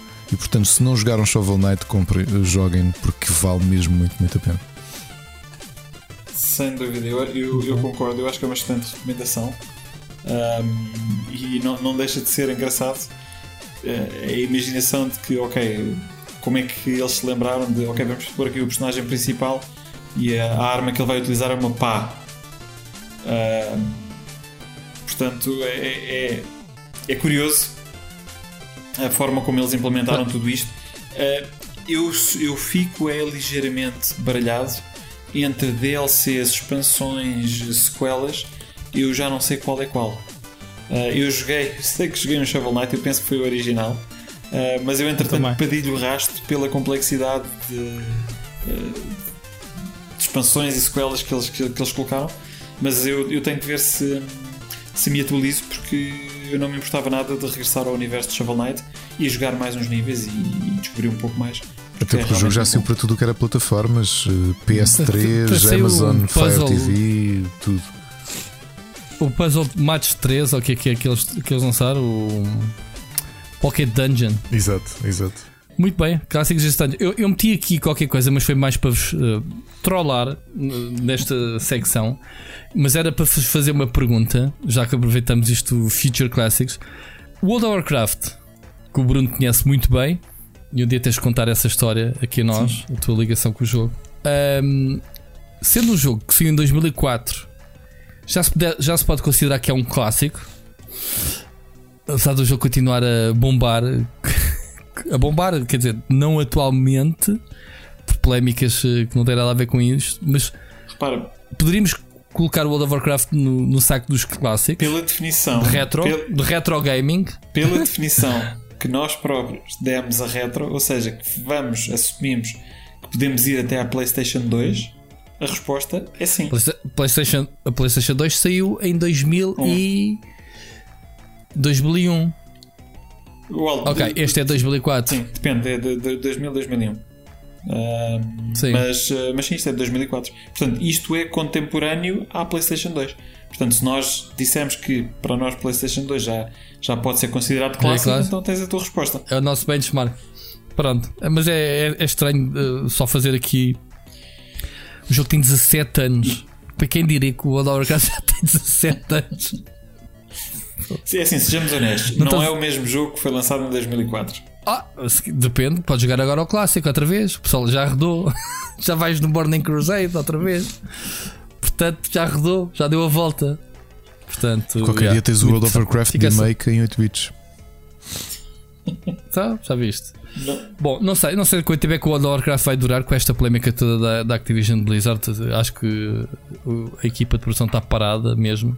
Uh, não se está a fazer conteúdo, não se está a fazer nada e acho que aquilo não, não está muito bem. World of Warcraft, eu diria que provavelmente vai durar. Agora, o que eu tenho dúvidas que dure é a Blizzard, enquanto nome. Uhum. Eu estou convencido que uhum. com aquilo que se está a passar neste momento, um, a, a, própria Activision vai em primeiro lugar, tirar a Blizzard do, do Exatamente. nome. Vai, vai. Vão integrar, é. É. Uh, vão metê-los noutro estúdio, vão distribuir a malta, vão agarrar no World of Warcraft e vão colocar num dos outros estúdios que eles têm. E o nome Blizzard vai, infelizmente, desaparecer da pior forma, forma possível, especialmente tendo em conta o, o quão. A gente a pensar que já tínhamos visto tudo a acontecer na indústria, né? E faltava-nos esta. Mesmo. Enfim, bom, nem vamos falar disso. Uh, vamos para a última, estamos na reta final. Está, né? Estamos na reta uh, final, sim, sim, sim. Vamos. Uh, vamos engolir as palavrinhas que dissemos no início do programa, que este ia ser mais curto, porque não íamos ter a, a parte das apresentações e, e, e, objetivos, mas pronto. Siga. Vamos embora. Gaming Club. Vamos para o Gaming Club. Gaming Club. Portanto, o Gaming Club, só para, só para relembrar os nossos ouvintes, um, é, uma, é uma secção do, do, do, nosso podcast onde nós todos os meses vamos colocar a votação três jogos para serem o. Portanto, para escolher aquele que será o jogo do Gaming Club do próximo mês. Um, portanto, esta votação uh, irá ocorrer no, no Twitter, através do, do, do Twitter. Um, e depois aquilo que vai acontecer é quando o jogo for selecionado, portanto, nós os três comprometemos a jogar esse jogo uh, para, para podermos uh, depois comentar durante o próximo podcast. E aqui convidamos também os, os nossos ouvintes a fazer o mesmo, a juntarem-se a nós, portanto, uh, fazerem parte deste Gaming Club e jogarem o jogo uh, escolhido. e porque não, se tiverem, se tiverem algo a dizer sobre o jogo, porque não enviar-nos uma mensagem a falar-nos um pouco sobre, sobre aquela que foi a vossa experiência com, com o jogo do mês. Um, que não aconteceu este, este mês ainda, mas pronto, vamos ver se há. Estou, estou, estou certo que para o mês uh, algum, algum dos, dos nossos milhões de ouvintes uh, terá coragem de nos enviar uma mensagem. Uh, Muito bem. Este mês, então, eu... o jogo escolhido uhum. foi um, o Adventure Island da Nintendo Entertainment System que venceu a corrida contra o Bomb Jack do ZX Spectrum e o Beach Volley do, do Amiga. Portanto, o Adventure Island foi proposto pelo Ricardo. Portanto, eu se calhar agora pergunto ao Ricardo: queres, queres fazer uma introdução antes de nós discutirmos um pouco sobre a nossa experiência? Quero, quero fazer uma introdução porque uh, isto está tudo interligado. Hoje já falei do, da minha Famicom que tinha muitos jogos incluídos na, na, na EPROM da, da própria consola. Neste caso, um dos jogos era o Adventure Island, que eu que joguei durante muito tempo numa, numa televisão preto e branco, para mim era o jogo do bebê de fralda que andava de skate. E não é, não é? Porque afinal aquilo que ele tem, aquela tanga tem cor. E eu só descobri isso uns anos mais tarde, quando liguei a minha consola. Mas para mim, a minha memória, aquilo é o jogo do bebê é um, um jogo muito difícil, mesmo, mesmo muito difícil. É um jogo da Hudson Soft que foi lançado para, para a NES e, e tem aqui umas coisas interessantes que faz dele mais do que um jogo de plataformas. É? Mesmo para, o jogo é de 86 e até acho que ele é bastante criativo. E eu que já joguei os três, os três Adventure Island, continuo a achar o primeiro um, um dos jogos mais difíceis, uh, o jogo mais difícil da série. E porquê? Primeiro porque é um jogo de plataformas, sim, mas temos uma barra no topo do ecrã que está constantemente a decrescer. E aquilo vamos imaginar que é uma espécie de. Para mim, aquilo é uma espécie de fome. Ou seja, nós temos de estar constantemente a apanhar maçãs ou o que quer que apareça à medida que vamos andando para manter a barra uh, o, mais, o mais cheia possível. Nós perdemos de muitas maneiras, seja a cair em precipícios, seja a tocar em inimigos, seja a levar com projéteis dos inimigos, ou se esta barra chegar ao zero. O que é que isto quer dizer? O jogo de base obriga-nos a, a, a, fazer speedruns, a, ser, a estar constantemente a movimentar-nos. O problema deste jogo até acho que do ponto de vista de controle ele estava muito à frente para, para a altura, para 86. Nós tínhamos apenas dois botões, obviamente. Tínhamos o botão B que servia para correr, mas também para disparar, um bocadinho como o Mario, o Mario também nos ensinou a fazer, e o A que permitia saltar. O problema de um jogo deste que nos obriga, ao contrário do Mario, que tínhamos tempo, mas não tínhamos uma barra de fome, digamos assim, que nos podia matar. Neste jogo nós tínhamos de estar sempre a andar para a direita, o mais rapidamente possível, e tínhamos de equilibrar entre correr, disparar contra os inimigos quando tínhamos o power-up correspondente e conseguir saltar as muitas plataformas e a colocação muitas vezes injusta de inimigos ou de obstáculos. E portanto, o que é que este jogo tem também de estranho? Uh, os power-ups que aqui apanhamos, alguns são invisíveis e nós detectamos porque se dispararmos contra. se dispararmos em frente e de repente aquilo estiver a atingir algo no invisível, se saltarmos, aparece de lá um ovo. Saltamos em cima do ovo e pode calhar um power-up, pode cair, pode calhar um debuff. Aliás, há alguns ovos que nos colocam uma espécie de veneno que nos vai fazendo decrescer ali aquela barra de, de saúde, ou quer que aquilo seja. Uh, ou um skate. O skate, o que é que traz? Torna o jogo um, uma espécie de endless runner. Portanto, nós não conseguimos travar, conseguimos desacelerar. O que dificulta, por um lado, facilita porque estamos a, a aproximar-nos do, do final do nível a uma maior velocidade, mas por outro também uh, torna mais difícil a tarefa de não chocar contra os inimigos ou contra as pedras ou o que quer que seja. Uh, cada mundo tem quatro fases, quatro subníveis, digamos assim. No final de cada subnível, defrontamos um boss que é sempre igual, muda só a cabeça do totem que estamos a derrotar. Uh, acho um jogo difícil desta, desta run de compromisso do Gaming Club.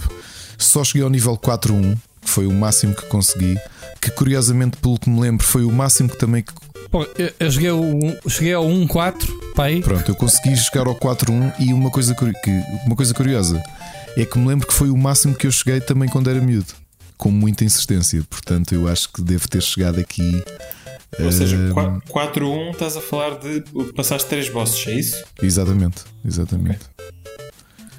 E. Muito bem, olha. E é isso, só uma curiosidade. Eu depois fui jogar, desisti, fui jogar o, o Adventure Island 2. E tem uma coisa curiosa: é que eles uh, retiraram a necessidade de carregares no B para, para acelerar, o que tornou o jogo bem mais fácil.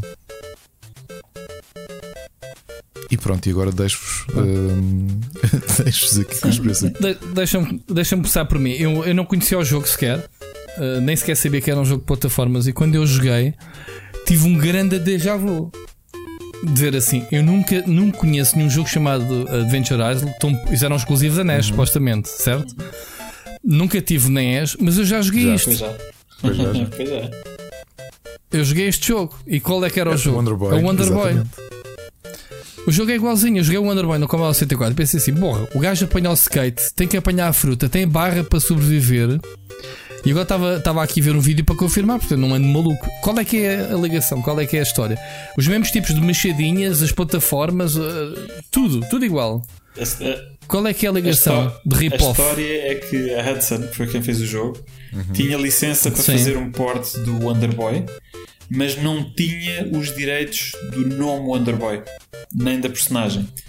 Uh, e como, Eu só tinha direitos com... parciais sobre o jogo. Exatamente. Yeah. E como era comum nesta altura, eles basicamente só se aperceberam disto a meio caminho, não é? E então o que eles fizeram foi: ok, então não há problema nenhum. A gente muda aqui os gráficos um bocado. Em vez de lhe chamarmos Wonderboy, chamamos-lhe Adventure Island. Mas basicamente o Adventure Island é um port do Wonderboy, portanto, que é era um jogo da, da Sega eh, para a Sega Master System. Sim. Portanto, é um port para a Nintendo. Uh, só que, devido às questões de direitos, chamaram-lhe Adventure Island e pronto.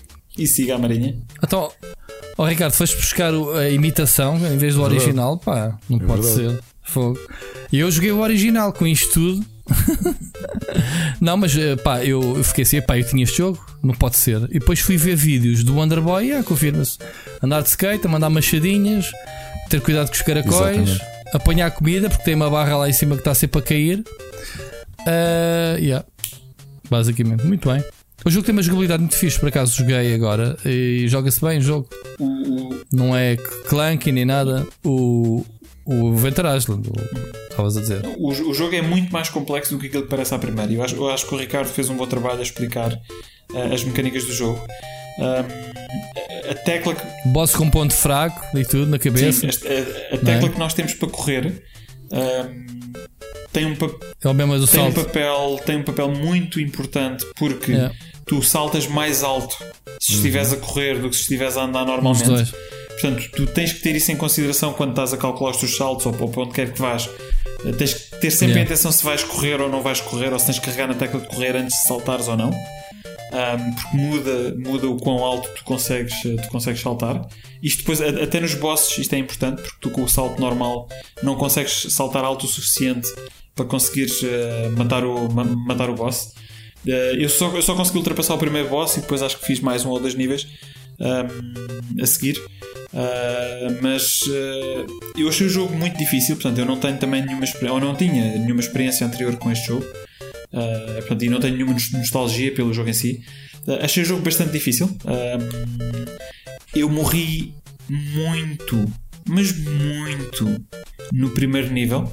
O que se calhar para o Ricardo ele até se pode estar a rir neste momento, mas não, não, não, para quem não, está habituado e até te habituares à mecânica, morres yeah. muita vez. Oh, Bruno, literalmente vou com décadas de avanço, portanto eu não tenho aqui, não tenho bragging rights nisto porque porque eu passei meses da minha infância a decorar, o, a decorar aquilo tudo. Mas estas coisas é que são engraçadas. É como é que tu voltas a um jogo quase 30 anos depois, ou 25 anos depois, e lembras do, do, dos padrões e tudo. Ter ao bocado não, não, não te escrevi o Another World sem uhum. se eu ter uhum. jogado há mais de, sei lá, 20 anos ou mais. Sim, sim. É. Eu, eu achei assim, eu achei honestamente, achei que o jogo tinha pouca variedade. Um, houve ali uma altura que eu parecia quase que aquilo estava a encher chouriço, porque era mais do mesmo.